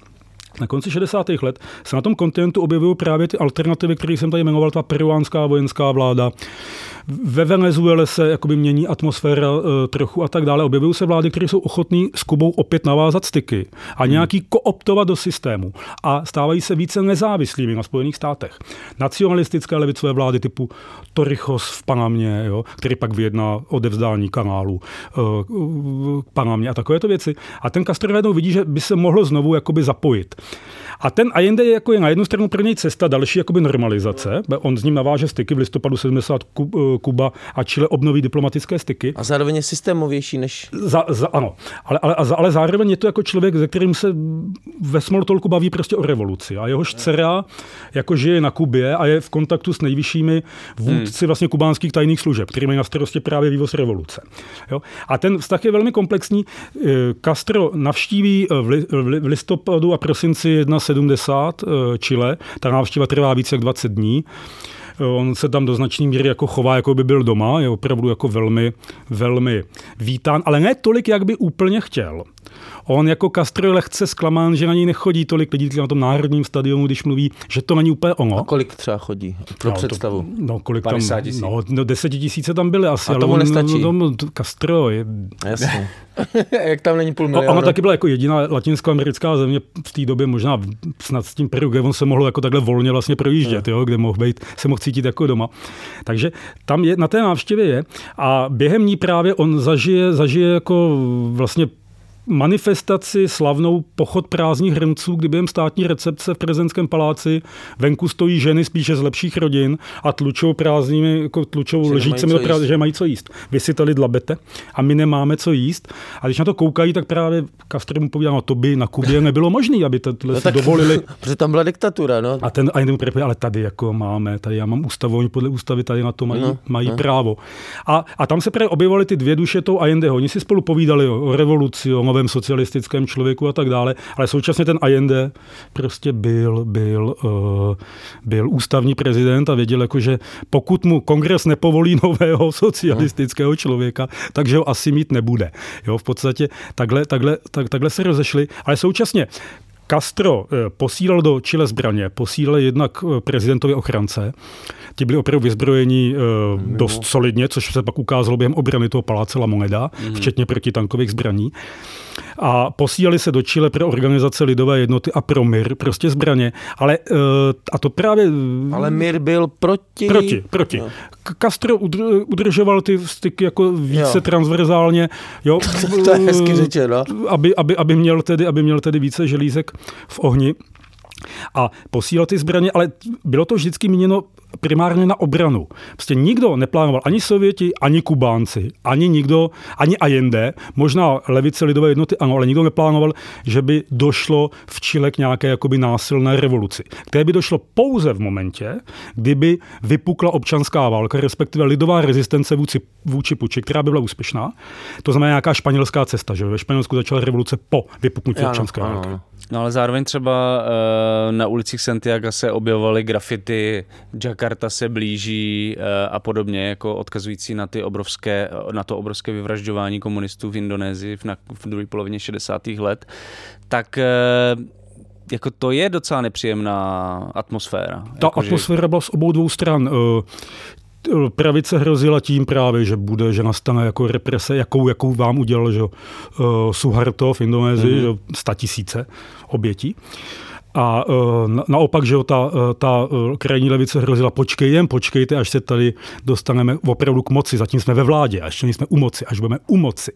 Jo, tak to bude ten paredon jako zeď, jako podle těch kubánských zdí, kam Castro s Guevarou po revoluci stavili opravdu po stovkách svoje, svoje oponenty. Jo.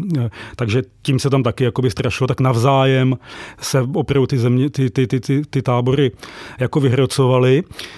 A do toho se mi zůstávala ta, ta stále jako loajálně vedená armáda, kterou v, na podzim 270 a jende pozve do vlády. Velitele jednotlivých zbraní se stanou ministry, aby tím uklidnil tu situaci. Oni tam stoupí. To znamená, i Allende se stával vlastně do jisté míry závislý na těch ozbrojených složkách. A, a to tím vedení... se sune i do středu, ne? Nějakým ano, tím se jakoby, ano, tím, což mu ta levice vyčítala, že reakční důstojníky hmm. nemá brát do vlády. A současně se ale tito, tito jednotliví velitelé těch zbraní diskreditují v očích těch, těch nižších hmm. protiajendovských jakoby hmm. opozičníků. Hmm. A teď ta armáda se stává terčem lidové mobilizace, kdy pravice po ní požaduje vyloženě puč. Něco s tím udělejte, zastavte to. Ta pravicové ženy dojedou ke kasárnám a vysypou tam zrní, ve smyslu, vy jste slepice. Jen si to se zobejte, vy zbabírci. Gajína je ve španělštině vlastně zbabělec. To je hustý. Takové, takové sociální hnutí z dola, že nebudeme plnit své manželské povinnosti, jako chicken, dokavať, prostě, no. dokavať náš pan manžel, důstojník, neudělá to, co má. Ať se mm. ne, nepochlapí a nesvrhne ty komunisty. To tam bylo. Taková stávka. Jo, Taková jo. Sexuální, sexuální stávka. Takovéhle pokusy tam byly.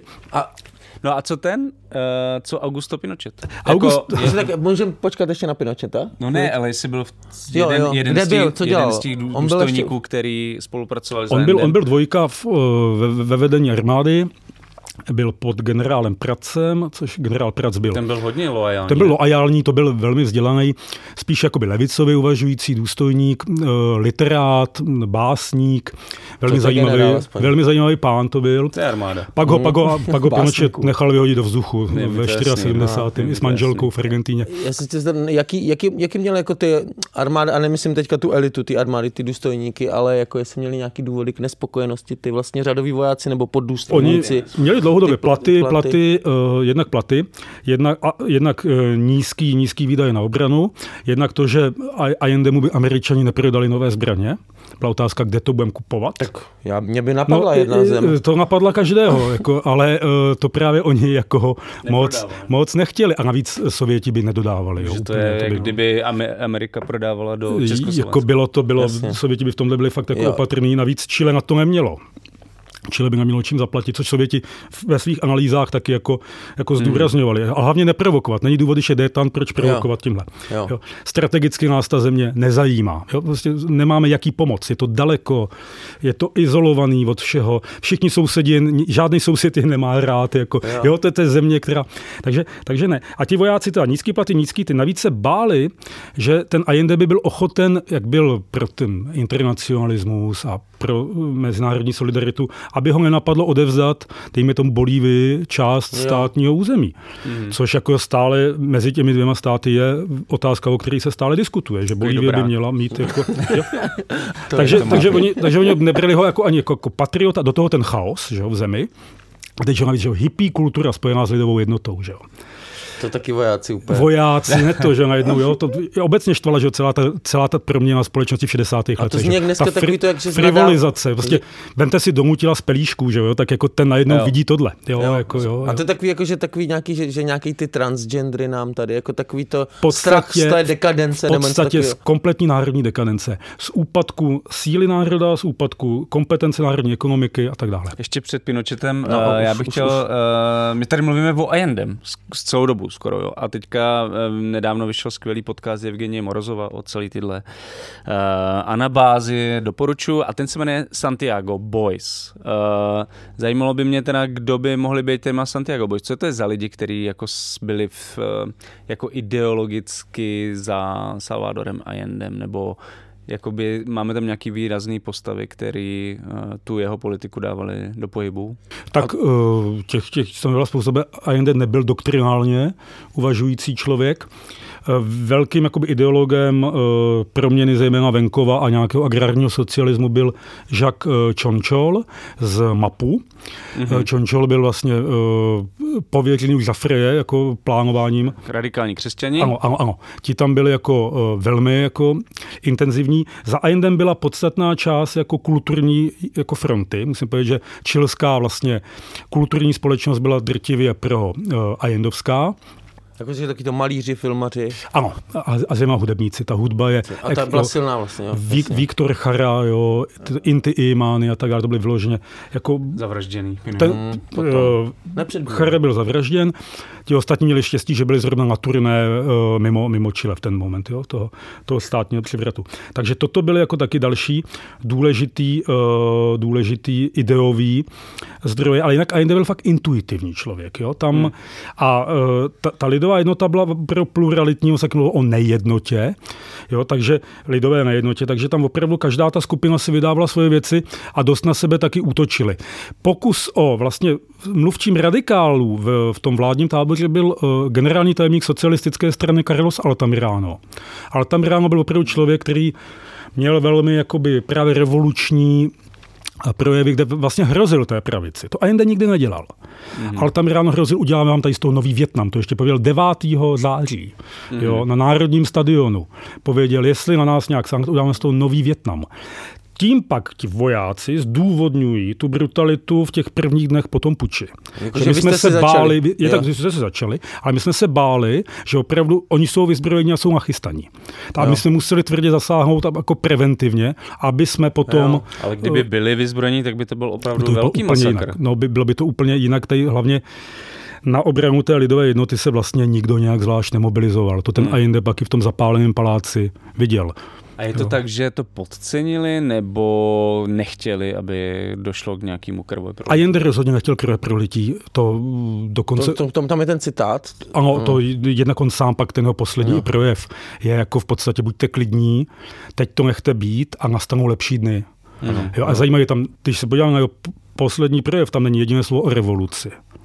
Není tam, tuším, že snad ani socialismus tam Je tam proletariát. Ale Mluví o proletariátu a o, a o pracujících. Jo, pracující, o pracujících. Tak, tak, ještě tak. trabachador, to, to, ještě jiná. Ten, ten jeho projev, jako myslím, dneska bude k nalezení ve, já, ve spoustě. Já to tady mám, když tak uh, tváří v tvář těmto skutečnostem mohu vzkázat pracujícím jen jedno, já hmm. se nevzdám.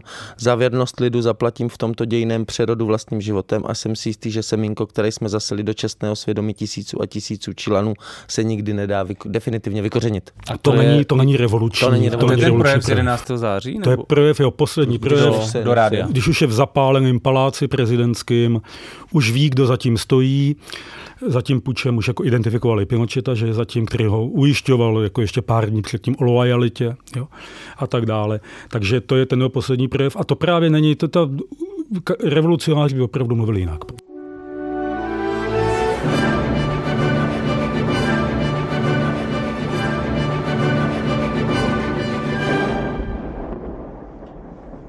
Jo, jo. No a jak, jak ještě vypadal... chceš ještě ty, ty Santiago Boys? Ne, ne, já chci tak už, tak už nějaký předvečer puče? No ne, mě zajímalo ten vztah právě Allendeho a Pinocheta, jako, protože oni spolu jako byli evidentně. On ho jmenoval, on ho jmenoval. On ho jmenoval vrchní velitelem armády. Uh, Pinochet byl po celou dobu vlastně dvojka v pozemním vojsku, po celou dobu té vlády lidové jednoty velel vlastně navíc santiákské posádce z této funkce tím pádem vítal Fidela Castra v Chile, mm-hmm. byl vlastně velel vojenské přehlídce, která byla u Castrovi jako Castrovi zorganizována u té státní návštěvy a tak dále. A působil loajálně. Poslouchal generála Prace, který byl vyloženě jako konstitucionalista, byl to nástupce Schneidera. Problém hmm. byl, že uh, ty nižší, nižší kádry, část nižší kádry v armádě už se bouřila. Už 29. června došlo k prvnímu pokusu o státní převrat, kdy tanky dojeli k Lamonedě a začali na ní pálit. Tehdy to ještě Prac jako ze své pozice zastavil a urovnal v podstatě. Že nebyly žádné represe velký uh, Velké represe nebyly, nesvětě by, by to šlo normálně právně, byly by soudy, to by se něco chystalo, ale nebylo žádná okamžitá čistka. Uh, byl trošku nervózní. Jako, no, no to, já, jako, jako, tanky vám, k prezidentskému oni, oni opravdu začali na tam střílet jak diví. Ti, oni ty diváci byli prostě dost najednou drsní. To čile koukal, co to máme, jo. co je to za lidi. A pak nastalo to velké neštěstí, že Prac měl takový incident s jednou paní, která na něj ukazovala neslušné gesto v automobilu. Ano, to. A on na ní, on, ano, on, tohle gesto, on na ní tedy vytáhl, vytáhl pistoli, vytáhl jí z auta, on myslel, že je to chlap, ta paní. On se domníval, že Aha. ho provokuje muž, tak si to šel, že jo, po, po, po, po, vojensku, po Čilansku a zjistil, že je to žena. Byl z toho velký skandál a Prac rezignoval na svoji funkci. Aha. V těch kri, krizových dnech srpna 73 rezignuje a doporučuje, uh, doporučuje tedy uh, Allendemu Augusta Pinocheta. Pinochet slíbí lojalitu, v, té, v tenhle moment ten Pinochet asi ještě nelhal, Ben nebyl úplně napojen. To mě zajímá, jako jaká, no, no, jakýho no, no. jeho on to přesvědčení jako uh, předtím. To nikdo moc neví. neví. On, tvrdí, on tvrdí, že byl vždycky, že byl vždycky jako napravo, že, mm. jako, že zjevně byl asi nějaký do, do jistý míry obdivatel Franciska Franka, ale my nemáme... A to jako... se o něm asi nevěděl, protože jinak by ho ne, ne, to se jako, neviděl, já, já, jsem viděl fotku jeho rodičů a on vypadal, že byl z nějakých bohatých kruhů. Je jako, z lepších, on byl z lepších, z lepší, rodiny, která rodiny, inklinovala historicky asi spíš historicky byl jakoby napravo, ale on uh, byl to opravdu jako, že nacionalista, etatista v té době zjevně ten o neoliberalismu nic nevěděl, to se dozvěděl až po tom puči, hmm. že to existuje a že by se to dalo provést takhle. A byl vlastně nezajímavý, proto byl jmenován. On byl hmm. nezajímavý. Hmm. Jo? Navíc on to nebyl ani takový ten voják trupista, ve smyslu, že by někde vedl moc jednotky, on učil na vojenské akademii. Teoretik. Takový spíš jako teoretik geopolitice se věnoval, vydal o tom knížku. Jo, takže to byl Spisovatel. Spíš, no, A takový tak... zvláštní. Jako, to, ta kniha nebyla úplně, není úplně vysoce hodnocena, ale jako byl to takový, byl to jako fakt nezajímavý člověk, ideální pro tuhle, vlastně pro tuhle funkci v tento moment. Taková loutka.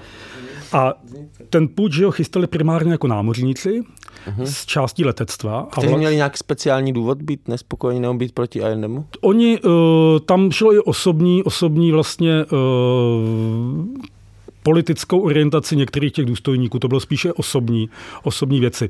Jo, že byli, byli ambiciozní, chtěli se dostat na místa těch jedniček, byly to spíše dvojky. Uh-huh, A taky zase, eh, že jsou to sofistikované zbraně, které potřebují prostě víc peněz, Americkou inovovat, techniku. techniku a tak dále. Jo. Ty, ty jsi nám tady z začátku z, z, rozporoval to, že měl nějaký přímý vliv v Spojených státy na ten půjč samotný, tak mě zajímá, kdo ho zorganizoval a kdo se chtěl zbavit Allendeho v ten moment. Ten, eh, ten půjč vlastně zorganizoval admirál Toribio Merino mm-hmm. s generálem Gustavo Lejem. Lej byl velitel letectva, respektive byl, byl vysoce postavený letectvu Merino byl to též v, byl to též v, v námořnictvu.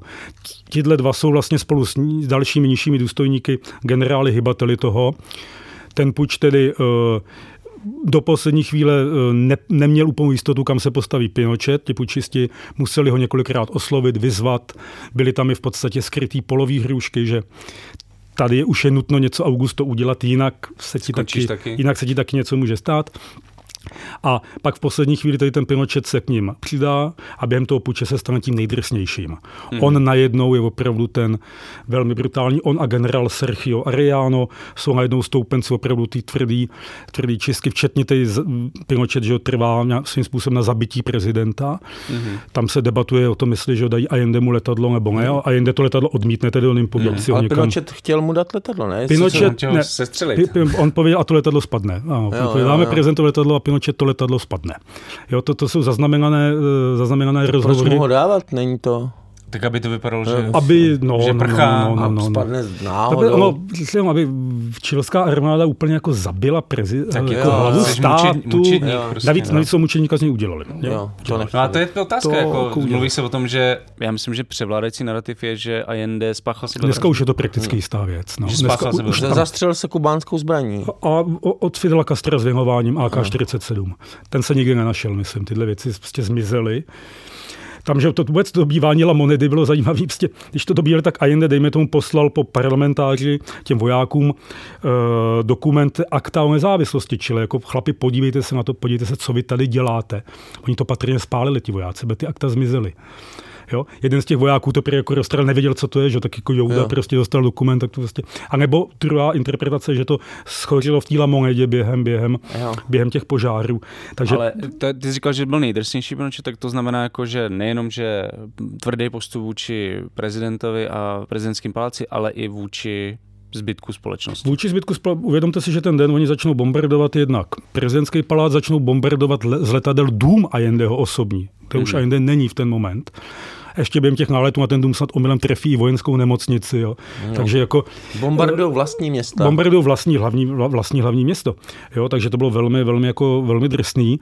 Na druhou stranu jako je nutno uznat, že ten prostě Allendeho ochranka byla jako vyzbrojená dost kvalitně tu rezistenci eh, docela, eh, docela zvládli. A poté, co tedy že najdou mrtvého prezidenta v jeho, v jeho, tedy, v jeho tedy salonu prezidentským, tak všichni ti další lidé, co v té monedě jsou, co se bránili prakticky, drtivá většina z nich jsou odvezeni, mučeni a zabiti. Zabijou všechny v podstatě. Jo. Nechají odejít pouze prezidentovi dcery, a ženský personál, ty jako nechali odejít. A tím se úplně zázračně povedlo v podstatě dostat z toho centra Santiago na bezpečné místo, takže nebyli ani vlastně nějak, jako, uh, nějak jako zadrženy. No, No, ale- ale jako je to brutální prostě ten puč. A v ten moment, kdy Allende spáchal sebevraždu, tak jako není jasný, že oni dobudou ten palác. Teda. To už je, to už je v momentě, kdy už tam jsou, eh, už je jako jasné, že, že se dostali jako ti vojáci do paláce a dodnes jako vedou se opravdu spory. Eh, Byla to sebevražda, nebyla to sebevražda. Jeho rodina, hlavně vdova, po něm dlouhodobě hájila, že ne, že to nebyla. Ale my máme se spousty osobních svědectví eh, vlastně náznaky toho, že ten Allende o tom mluvil často, že pokud mě něco uděláte, proti mě, tak já spáchám tu sebevraždu. Já jsem prostě zvolený prezident a já jako neustoupím. Jeho vzorem byl prezident Balmaseda Čilský, který po občanské válce v roce 1891 právě spáchal sebevraždu po té, co se mu nepovedlo prosadit jeho politický program. Ale- A i ten poslední projev jako má takový... Má trošku, no. Jo, jo, já, já nechci teda odbočovat v tuhle chvíli, ale jenom jakož vlastně ten Allende byl, byť byl takový ten víno a tak, tak osobně to asi statečný člověk. Statečný člověk. Jasně, prezident, který v momentě, kdy je proti němu státní převrat, dojde do paláce a pak si nasadí helmu a vezme samopal, to jako v, na, v našich dějinách, že nevýdaná zcela věc. Jo, když tady mluvíme vždycky o tom, jako děláme ty paralely, když děláme ty paralely vždycky Chile, Československo, co by, kdyby a tak dále, tak prostě Allende ukázal, ukázal statečnost. Jak se to má dělat? Tak ale teďka Hele, ty jaká byla, první, první no, jaká byla reakce té české společnosti na tohle? No nebyla nějak velká. Eh, V podstatě levice se nechala pozatýkat, eh, mučit, že jo, tam byli vlastně těch nejvíc... nechala pozatýkat z ní tak jako... Nebránili se jako dokonce, že by byli, mnozí se, se, sami hlásili. Jako... mnozí se dostavili, ano, bylo, byli, byli, četli se seznamy, dostavte se jo, na to a to místo, oni šli v domění, že teda asi budou vyslýcháni, bude se, možná budou zatčeni. Nikoho nenapadlo, že to odvezou na Národní stadion, kde bude několik tisíc lidí a kde je budou, mnohé z nich zabijí, Tam bylo... mnohé z nich umučí a tak dále. Ty jsi mluvil o té spojitosti s brazilskou chuntou, to bychom taky mohli probrat. Já jsem si vy- vybavil na jedny vzpomínky jednoho brazilského dizidenta, který byl v Chile a v roce 72, myslím, byl v Evropě, kde potkal Paula Fréreho a ten mu říkal okamžitě jako odjeď z Chile, protože jako tam se bude dít to, co se dělo v Brazílii a e, jako tam nemáš co dělat. Jo. Navíc ono, to je dal- další důležitá věc v tom Chile v té době byla spousta vlastně exulantů z jiných latinskoamerických No. zemí, který vlastně tím pádem tam věli že, do pasti. Byla tam spousta cizinců a, a jinde, že měl španělského poradce Joana Garcese a tak dále, který tam nebyl zabit. Jako. A e, takže to jako vlastně spousta, to měl ten, i díky tomu ten puč měl vlastně obrovskou mezinárodní, jakoby, po, mezinárodní pokrytí. I tím, že vlastně byly natočeny ty záběry těch náletů na tu Lamonedu. No. Oni vlastně mediálně to ty vojáci vůbec nezvládli. My jsme byli PRisti, no, tak takhle to nedělejte. Jo, jo. Jednak aby vám opozičníci vlastně proti vám, teda ajendovci, aby vám byli schopni nahrát vaše interní rádiovou komunikaci a hned ji vysílat, aby vám natočili záběr, jak vojenský letadla bombardují prezidentský palác, taky chyba. Nechat udělat z prezidenta takovýhodle martýra úplně, mm, jo, taky mm. chyba. A pak udělat tu fotku první, kde je ta chunta, ti velitelé, kteří se z těch dvojek stali ty jedničky a před nimi jako první sedí ten Pinochet s těmi černými brýlemi, mm. se ani nedívá jako do očí tomu, tomu fotografovi a má ty ruce jako no, takhle. No, no, vypadá jako good guy, vypadá, no. vypadá, vypadá jako Hogo Fogo Miloš Kopecký. jako to je strašlivá fotka tohle, to jo. se fakt nepovedlo. PR hlediska nepovedlo PR a teda, hlediska kdy, nepovedlo. kdybychom byli PRisti, ještě tam teda platí, že kdybychom byli levičáci a vyhraje náhodou pravicový puč, tak není dobrý se přijít hlásit na Je dobrý policii. zdrhnout. E, Okamžitě zdrhnout, no. No, jako Pro- to, pro- tohle já nechápu, že no Pro, pro všechny posluchače do budoucna. do budoucna. Opravdu ti no. lidé byli, jo, mnozí lidé šli ten den fakt jako do práce, jako ti levičovci, na ty ministerstva, jo, ještě, ještě No, to byli úředníci No, vlastně. No, tak a tam byli, tam byli jako, tam byli uh, sbíráni, že takhle byl třeba umučen, že jo, spolu s Viktorem Charou, tím zpěvákem, hmm. byl umučen dva šéf věznic, jo, vězeňský služby v Chile. Byl takhle jako zabit taky, prostě má došel do práce, že. Kolika lidí se to tak týkalo, tady tyhle represe? Eh, No tak eh, my, my ty čísla známe, bylo, bylo zhruba tři tisíce a něco zabitých. Okamžitě. Eh, Ne okamžitě, v průběhu celého toho režimu. Hm. Ale největší část samozřejmě v těch prvních měsících, jo, ty první týdny v podstatě.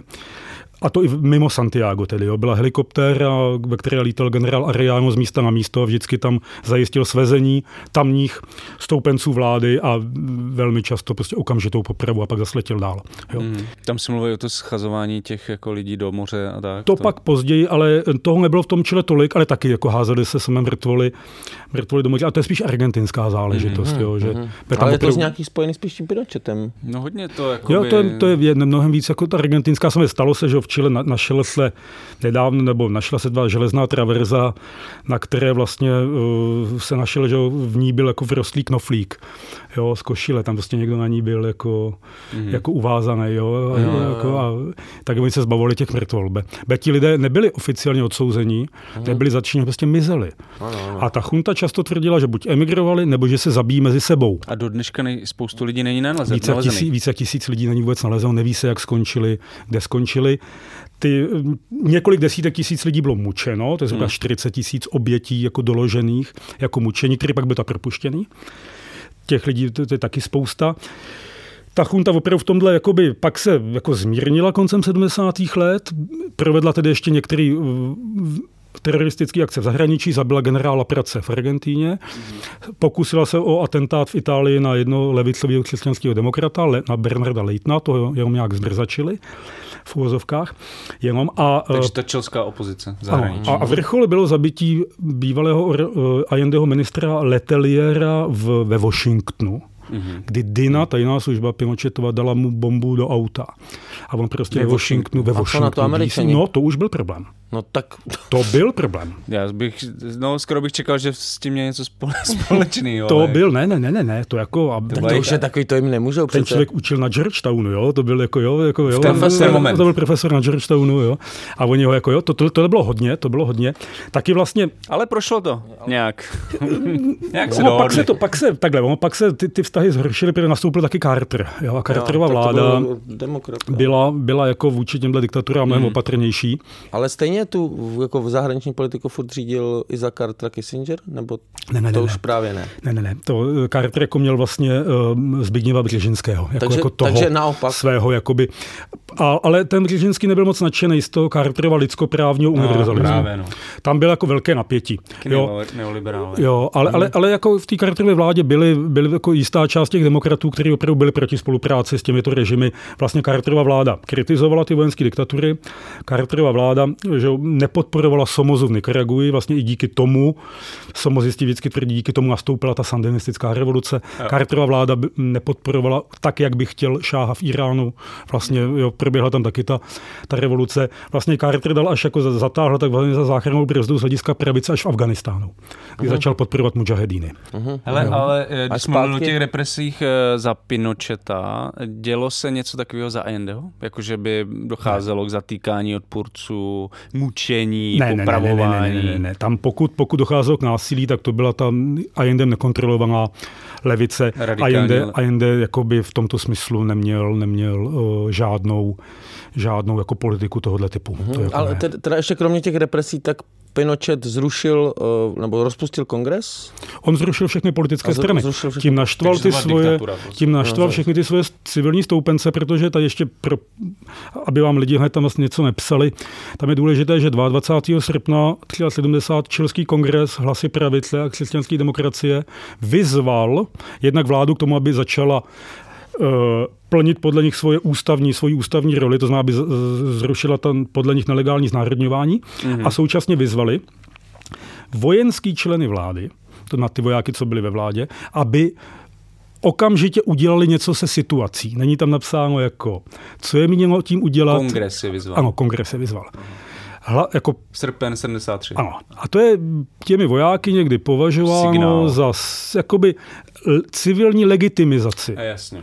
toho puče, že oni jednali podle uh, přání a vlastně výzvy Čilského kongresu. Uh, i autoři té výzvy, kterou ostatně čilská pravice teď znovu četla v, v čilském kongresu, je, jo, jo tak i autoři té výzvy jako Patricio Aylwin, který pak po Pinochetovi byl první ten demokratický prezident, tvrdí, že to takto vůbec nemysleli, mm. že jako v zemi byl chaos, že nebylo civilní východisko, ale že rozhodně nečekali toto. A je vlastně zklamalo ty civilní politiky to, že Pinochet podle nich měl okamžitě nebo okamžitě po roce vypsat volby. No jasně, no. On místo toho se postupně zbavil těch svých konkurentů v armádě, ten režim vysoce personalizoval a pak proti vůli podstatní části armády rozjel ty liberalizační vlastně ekonomické kroky, hmm. který oni, oni byli nacionalisti, jim se líbil brazilský vojenský model, který byl postavený na silném státu, ne na privátním sektoru. Jak k tomuhle všemu vlastně došlo? Jo? Tady se vlastně v souvislosti s Chile s Pinochetem mluví mluví o testování těch neoliberálních politik jako skoro první zemi na světě. No, to byla první země. No, vždycky, když se vlastně mluví o neoliberalismu, tak se zmiňuje. Jak k tomu došlo? úplnou náhodou, eh, v podstatě shodou okolností eh, Katolická univerzita v Santiago podepsala v 60. letech možná už na konci 50. ale v 60. se to prostě rozjelo smlouvu s univerzitou v Chicagu o výměně studentů. A, a, a desítky ekonomů prostě čilských, možná i stovky, prošly s těmi Friedmanovskými kurzy postavenými na von Haykovi, na von Misesovi a tak dále. A vlastně v době, kdy se ve většině... Erasmus no, prostě. No, Erasmus, a v podstatě jo. V podstatě jo. No, já to myslím jako for, ale ani, a, ne, ani, ani ne vlastně. A v podstatě z toho vzniklo no, to, co bychom, Erasmus, to, co bychom dneska nazvali epistemická komunita. V podstatě fakt jako, jako skupina... Na Chicago to nemělo moc velký vliv, tahle výměna. Ano, ano, ano, skupina lidí, která opravdu sdílela nějakou, nějakou pozici a oni jakoby eh, s chodou okolností, jeden z nich se znal s jedním důstojníkem námořnictva, který měl dobré vztahy na toho admirála Toribia Marina a oni že napsali ještě za, ještě za, za vlády lidové jednoty tak jako program kladivo, jako fakt rozmlátit ten stát, jako mm-hmm. Hodně postavený tedy na kombinaci nějakých jako konzervativních sociálních východisek hodnotových a mm-hmm. velmi liberálním pojetí člověka jako, jako jednotlivce. Jo. Prototypický neoliberalismus. Proto, úplně prototypický. To hustý, no. A tohle vlastně e, nakonec Pinochet, který váhal mezi tím, zdali udržet ten silný čilský stát, intervencionistický, nebo vzali ho naopak rozbít, tak v podstatě vzal jako za své a jmenoval, ča, jmenoval ty lidi prostě do vlády a na důležitý, na důležitý místa. A tím vlastně došlo k tomu prvnímu pokusu, který i hájil von Hayek, hájil ho Friedman, oba dva, tedy tu zemi navštívili, byť Friedman pak jako tvrdil, že, jako, že s tím porušováním lidských práv nesouhlasí, ale že není jeho chybou, že jeho ideje nechce nikdo jiný realizovat. Než, ale než vojenská vojáci, diktatura, ano. To je... A, a oni to vzali ale za své, teda tady tohle oni... jako Friedman a Hayek a tak, že vlastně nějakým způsobem to taky považovali za to, a testovací. Počkej, ale u Hayeka to je úplně absurdní, ne? To... No, Ještě víc než u toho. Já jako tady bych si netroufnul, jako je, je úplně v tomhle hodnotit, co oni zase o tom Chile jakoby jinak věděli. No a jestli to pro ně bylo to testovací pole? Jako no to bylo, byla to první země a jim se líbilo to, že podle nich to vlastně eh, vedlo ke konečnému jakoby úspěchu, protože je pravda, že... No a jak to, jak to by, jaký a byly na to, výsledky? a na to, na to, mě se, zajímá. na to se přesně, to je to. No tak ta, jako opravdu povedlo se postupně, že jo, v Chile odstranit takovou inflaci, jako ten jejich chronický problém té země. Že jo, ta, ta, ta důsledná monetární politika k tomu, k tomu vedla. Dokázali uh, paradoxně vlastně uh, to, co, o co se pokoušely jiné vlády, to znamená diverzifikovat čilskou ekonomiku. Oni rozjeli silně ty exportní sektory, které dnes známe zemědělství, dejme tomu. Oni úplně od, od, udělali opak, ne? No, ale jakoby nastartovali to jakoby, jako masovou zemědělskou produkci prostě na export. Jo? Prostě hmm. čilská komparativní výhoda, podle nich je víno, který je lepší než francouzský. No, čil, jo, to je pravda. To, To, jo, a to teď dneska, že ho no, koupíte to je všude. dneska věc, no. To nevím, jestli je pravda, jestli je lepší než Ne, francouzský. ne, to, to je mi jedno, ne, to, to ale jsou, že... Pozor, jsou to ty původní hrozny, které ve Francii Jo, v 19. jo, století zemřeli. zemřeli. Ano, to jsou ty No, původní, no, jsou, no, ty no. jsou v Chile. Ah, Jo, to, to, Znám tu se story, to, no, tady tu. Já Chile, ne, se to, to. Chile se to udržel. Jako, Tak to je zase dobrý jakoby příběh toho jo, vína. takový, víte, že- Jakože- de, Pravicový Dneska, dneska večer kam půjdu? Půjdu do uh, Jelínkovy, uh, Slivovi, Slivovi cárny tedy, na Malé straně, kde Chile slaví svůj národní den. A proč u Jelínka? Pravidelně, protože Jelínek vozí svoje, svoje švestky pro svoji produkci z Chile. Jo, Jo. Místní produkce jako, že Um- buď um- ze- zemřela, no. zemřela a, a i tak je nedostatečná pro to, pro to množství, jo, který on produkuje.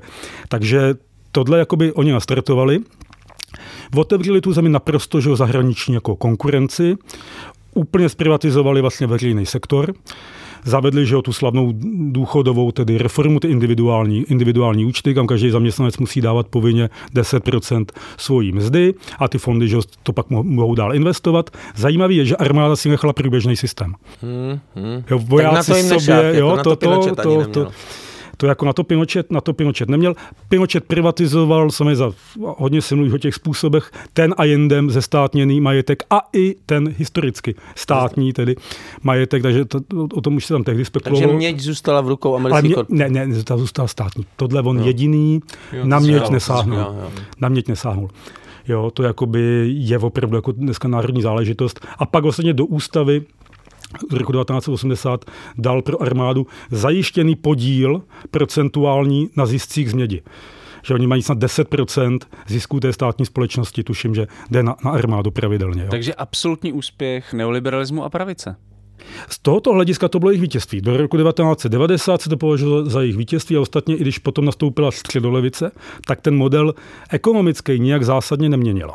Mhm, mhm. Ale zároveň tam byl poměrně v těch 70. letech byl ekonomický růst, ale potom na Ve, začátku dva, 80. ve 82. Začala i tam se to vyčerpalo. Tak jako všude, eh, v Latinské Americe i tam byla prostě jako eh, krize. Jako měnová krize, eh, jako ekonomická velmi jako dramatická. A vlastně odpovědí na ní byla určitá etatizace té čilské ekonomiky. A to je vlastně krize, která ve všech jiných amerických státech, kde byly vojenské diktatury ještě, většinou rozhodla o jejich konci. V Argentíně jako definitivní konec, ta, ta Hmm. ekonomická krize spolu s, s malvínskou válkou. V Brazílii ty vojáci vidí, takhle to nejde, my to nezvládáme. Je to těžší být u moci, než být normálním vojákem. A tom Chile ten Pinochet to vydrží. Vydrží i novou vlnu protestů, která proti němu byla velmi tvrdě to potlačí všechno. A vlastně, že on odchází v roce 89, 90, 90 to vzdává moc, 89 už ví, že nebude dále prezidentem, ve v 88 prohrál referendum, Ano, ano. ale, O tom je 44, film. ale 44% byl, lidí bylo pro něj. Ano. To on je opravdu nejpopulárnější a nej, nejlegitimizovanější z těch vojenských vlád patrně v celé Latinské Americe. Jo. To jako opravdu mm, je nespochybnitelný fakt a on odevzdává moc vlastně jako poslední latinskoamerická jako diktatura. Jo. Spolu s Paraguay. Paraguay a Chile byly na konci 80. let jediný režimy, ve kterých byli opravdu jakoby v podstatě vojáci nějakým způsobem u moci. Byť ten podíl vojáků v tom Pinochetově Chile v tom reálném vládnutí nebyl vysoký, to byla civilní jako vlastně Takže to diktatura. vypadá, že se nedařilo Pinochetovi eh, zůstat u vlády jenom kvůli represím a diktatuře, ale i kvůli významným ekonomickým společenským Kvůli, kvůli úspěchům. úspěchům a kvůli tomu, že v porovnání právě s chaosem té vlády lidové jednoty, to jeho vládnutí je jako považováno za vlastně jakoby kvalitní a i to, že pak v 90. letech a v 0. letech Chile jako byla ekonomicky nejstabilnější země Latinské Ameriky, jedna ze zemí s nejvyšším HDP na hlavu. A to měla už historicky, jako před, Ona, před to je, to je právě vůbec. to, že, že současně ta země vždycky byla jakoby, jako no, že to je prostě na, na špičce. Nebo ano, ano, že, to, že to byla jakoby špička stabilní země v Latinské Americe, že to byla země, který se jako nežilo, nežilo špatně, pokud člověk měl jako štěstí a narodil se správně. Ale no, uh, právě tady je tohle, to, no, je to, jasně, a což to, tam trvá taky doteď. Jak no, jsme... je to, je to, já si myslím, že je to vlastně třídně nejvíc no. rozdělená společnost. Ona ne, mm-hmm. ne úplně jsme sociálně ekonomicky, jsou ještě větší rozdíl v Brazílii a tak dále. Mm. Ale co se týče toho klás, jako, tak to mm, opravdu... Tam jsou ty soukromé školy. Opravdu, ano, tam se, tam se stále, byť už se to trochu mění s tím školstvím, ale stále je tam opravdu velmi elitní, eh, elitně založené, eh, ne, ani, ani ta kvalitou jako cenou. Soukromé školství, tam školní snad je víc než na amerických univerzitách. Jo? Ale jsi... už střední školství, ale jestli... Ano, ano, tam je jasně na privát, chtěli mít, chceli mít člověk dobrý vzdělání, musí na soukromý gimpl. Jo? Stejně tak jako soukromý zdravotnictví a tyto věci. Jo? Všechno spoplatně. V Chile, jako v Chile, já, když jsem tam byl, jsem byl v Národní knihovně, tam člověk platí za toaletu v Národní knihovně za každé použití. Okay. Jo, v knihovně? v knihovně. Člověk má průkazku do knihovny, chodí tam, odskočí si, zaplatí. Takže neoliberalismus stále tam nějakým způsobem přetrvává. To, to je jak, počkej, jak to odskočíš, zaplatíš. By... Odskočíš, za to by bylo, ano, to byla dobrá, dobrá kampaň. Dobrá kampaň. A ať nepiješ no, v knihovně. Jo, ale se dostáváme k té současnosti, já jsem se chtěl zeptat jenom na jednu pikantní věc, protože jsme tady řešili vztah Kastra a Jendeho, zajímá mě vztah Kastra a Pinocheta, protože jsem ho viděl na několika společných fotografiích, jak to vypadá. To je z té, to je z té návštěvy. To je jenom tahle. To je jenom tahle takhle, jinak, jinak to samé jsou, pak se staly úplně opozity. Takže nebyly tam žádný jako ani, já nevím, formální vztahy, prostě Kuba. Pak už, ne, pak už vůbec ne, naopak, naopak Kuba, že jo, právě pak po, po pádu Allendeho jednak se stala jedním, jedním centrem emigrace čilské, hmm a potom podporovala... Možná dcera Beatrice. A Beatrice teda zá, záhy spáchla sebevraždu na Kubě asi v 76. Aha, aha, aha. Tam se pak právě mluví o tom, jestli ti Allendové to taky neměli trošku v rodině, jo, ty, ty, ty sklony. Ale tak to je takový trochu teda divný. Jako jasně, no, sklony jako, během puče. No je, ano, to je právě u toho Allende to vždycky, že ta, ta jeho sebevražda, jako jí, nakolik je to sebevražda, nakolik je to vlastně asistovaná no. sebevražda tím, že tam zapálí prostě, prostě jako palác. No, no, Ale v současné vládě jsou i nějaký uh, potomci Aindeho, ne? Nebo byli... Je, ministrně obrany je vnučka. Ministrně obrany, což mi přijde vlastně takový... Ano, je to, je, to, je to pikantní. A, Se poučili. A senátorka Isabel Allende jako jeho dcera je senátorkou za socialistickou Boric, stranu. Což je zase balkánský, zase, balkánský zase, jméno a bal, balkánská migrace.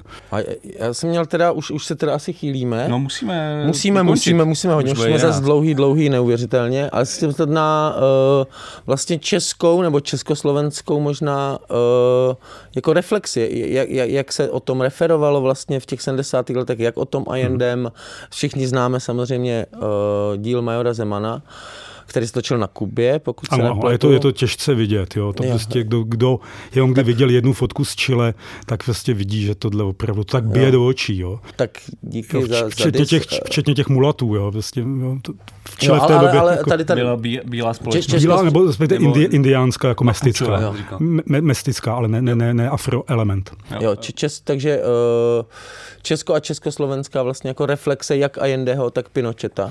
Ta uh, Allendeho jako je zajímavá v tom, že oni ho začali propagandisticky využívat po jeho smrti. V podstatě, Předtím je nezajímal. Ne, zajímal, ale ne tolik. Jo, tam byl dobré. problém. Socialismus s demokracií a jo, zemi jo. po... To, taky to zní spíš takový, takový Dubčekovský, jako jo, hmm. Dubčekovský cenzura to zní. Tam nebyla. Jo, cenzura tam nebyla. Buržovci tam. A uh, máničky zpívají na komunistických mítincích. Jo, jo. Tady ty, ty pronásledovaní tam zpívají, že, a tak dále. Takže jako sami mluvilo se o tom procesu tady velmi pozitivně, ale po smrti Allende oni z něj tady začali taky dělat mučedníka. Několik prvních let velmi důkladně informovali o dění v Chile, mm-hmm. proto taky Češi o tom tolik vědí a tak rádi o tom mluví. Starší Češi to mají z rudého práva.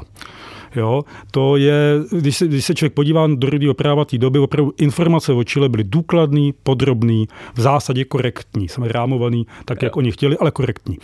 Ale byl důležitý asi i Pinochet pro neoliberální A Pinochet se pak zase naopak, že stal tím, stal tím zlem. Oni to vlastně chtěli napojit, takže najednou, že i komunisté mohou být někde konečně zase oběti.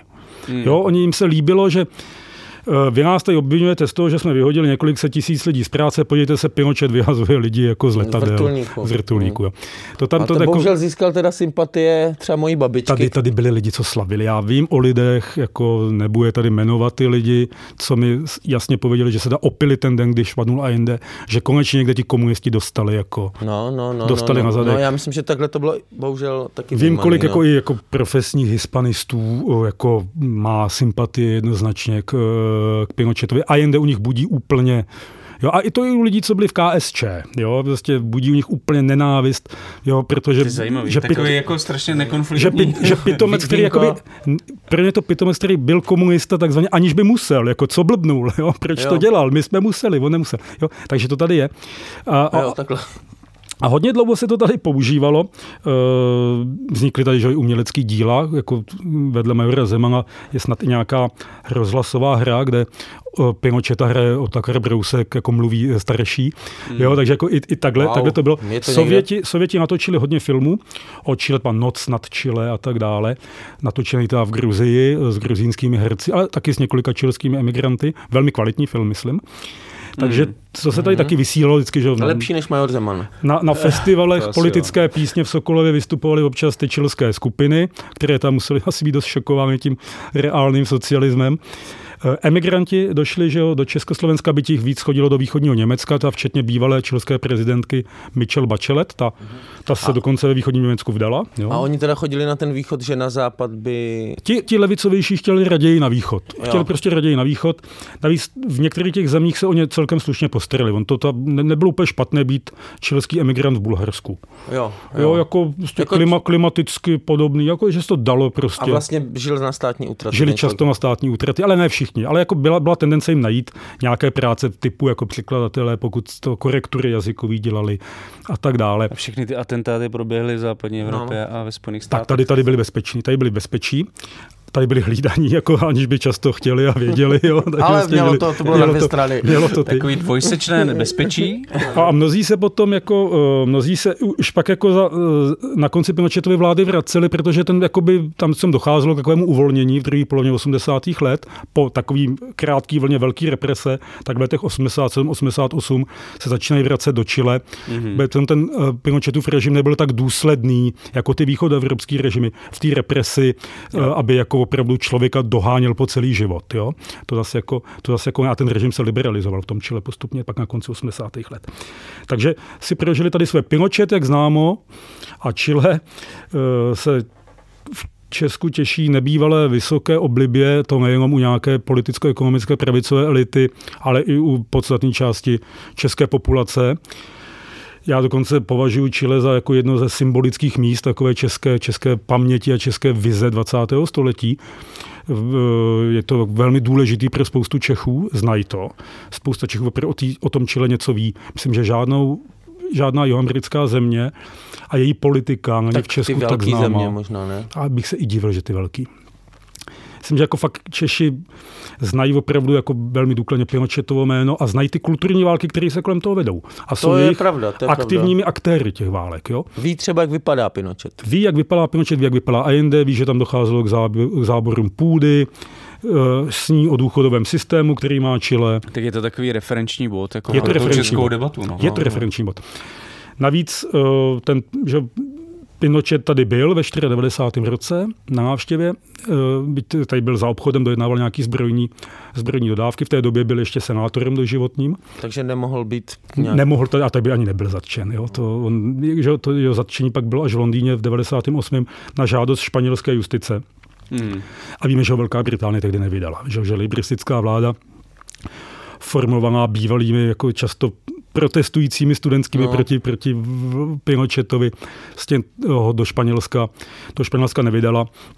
Ty Španělé měli spoustu důvodů ho stíhat, protože za jeho vlády byl zabit jako jeden španělský diplomat, který pracoval pro OSN hmm. v Santiago, byl umučen, zabit. Takže ty Španělé by mohli i za smrt svých jako státních hmm. občanů no, a, si a ho vyžádat. Britové pověděli, že eh, v podstatě není v jejich kompetenci eh, vydat někoho, kdo je ve své zemi chráněn eh, jo, jako po, po, poslaneckou imunitou, v podstatě senátorskou imunitou, a který vlastně oni proti němu neměli sami žádnou konkrétní, konkrétní uh, žalobu. A tehdy jako sněmovna lordů, že jo, vlastně zamítla to vydání, že nemají prostě kompetenci. Prostě Pinochet má ve své zemi, že má ve své zemi tedy imunitu a hlavně tam taky šlo o to, Pinochet měl tehdy lékařské testy, jakože není schopen už sledovat no, proces. Což, což bylo Mě by zajímalo strašně moc věcí i v souvislosti no. s Českem, s eh, tím, jak eh, byl důležitý Pinochet pro, pro, pro revoluční elity a tak dále, ale budeme muset končit. Eh, mě by jenom zajímalo vlastně současná česká vláda Gabriela Borice, která se k Allendemu docela otevřeně hlásí, k tomu odkazu. No jednoznačně. jednoznačně. A zároveň je tady stále přes 30% obyvatel, kteří podporují nebo obhajují vládu Augusta Pinocheta. Jaký vliv mají vlastně tyhle dvě postavy na tu současnou čilskou společnost? My tady spíše bychom měli mluvit o současné čilské politické elitě, protože jsou zajímavý průzkumy z Chile, nakolik je ten to datum pro ně důležitý, to 11.9. a nakolik tím žijou, ti lidi v podstatě už je to moc nezajímá. Mm. Jo, je to opravdu dost vzdálená minulost toho hlediska, že více jak 40% Čilanů se narodilo po roce 1990, to znamená žili... Mm. žili 40%? Žili, více jak 40%. To je mladá společnost. Okay.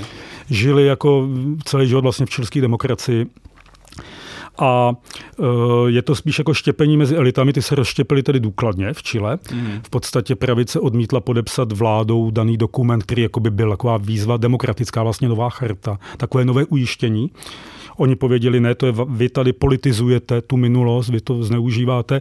Myslím si, že v tomhle má ta pravice částečně pravdu. Ta Boricova vláda si hodně uzurpovala to datum včetně toho, že eh, člověk, který byl pověřen organizací těch připomínek, vládní zmocněnec vlastně, Patricio Fernández, spisovatel, poté, co v létě pověděl, že to, co následovalo po puči, to jasně to odsuzujeme. To, co k tomu vedlo, o tom se samozřejmě budeme vždycky hádat a to je vždycky otevřený, tak za tuhle větu byl vyhozen. Komunisti jako zařídili jeho vyhození.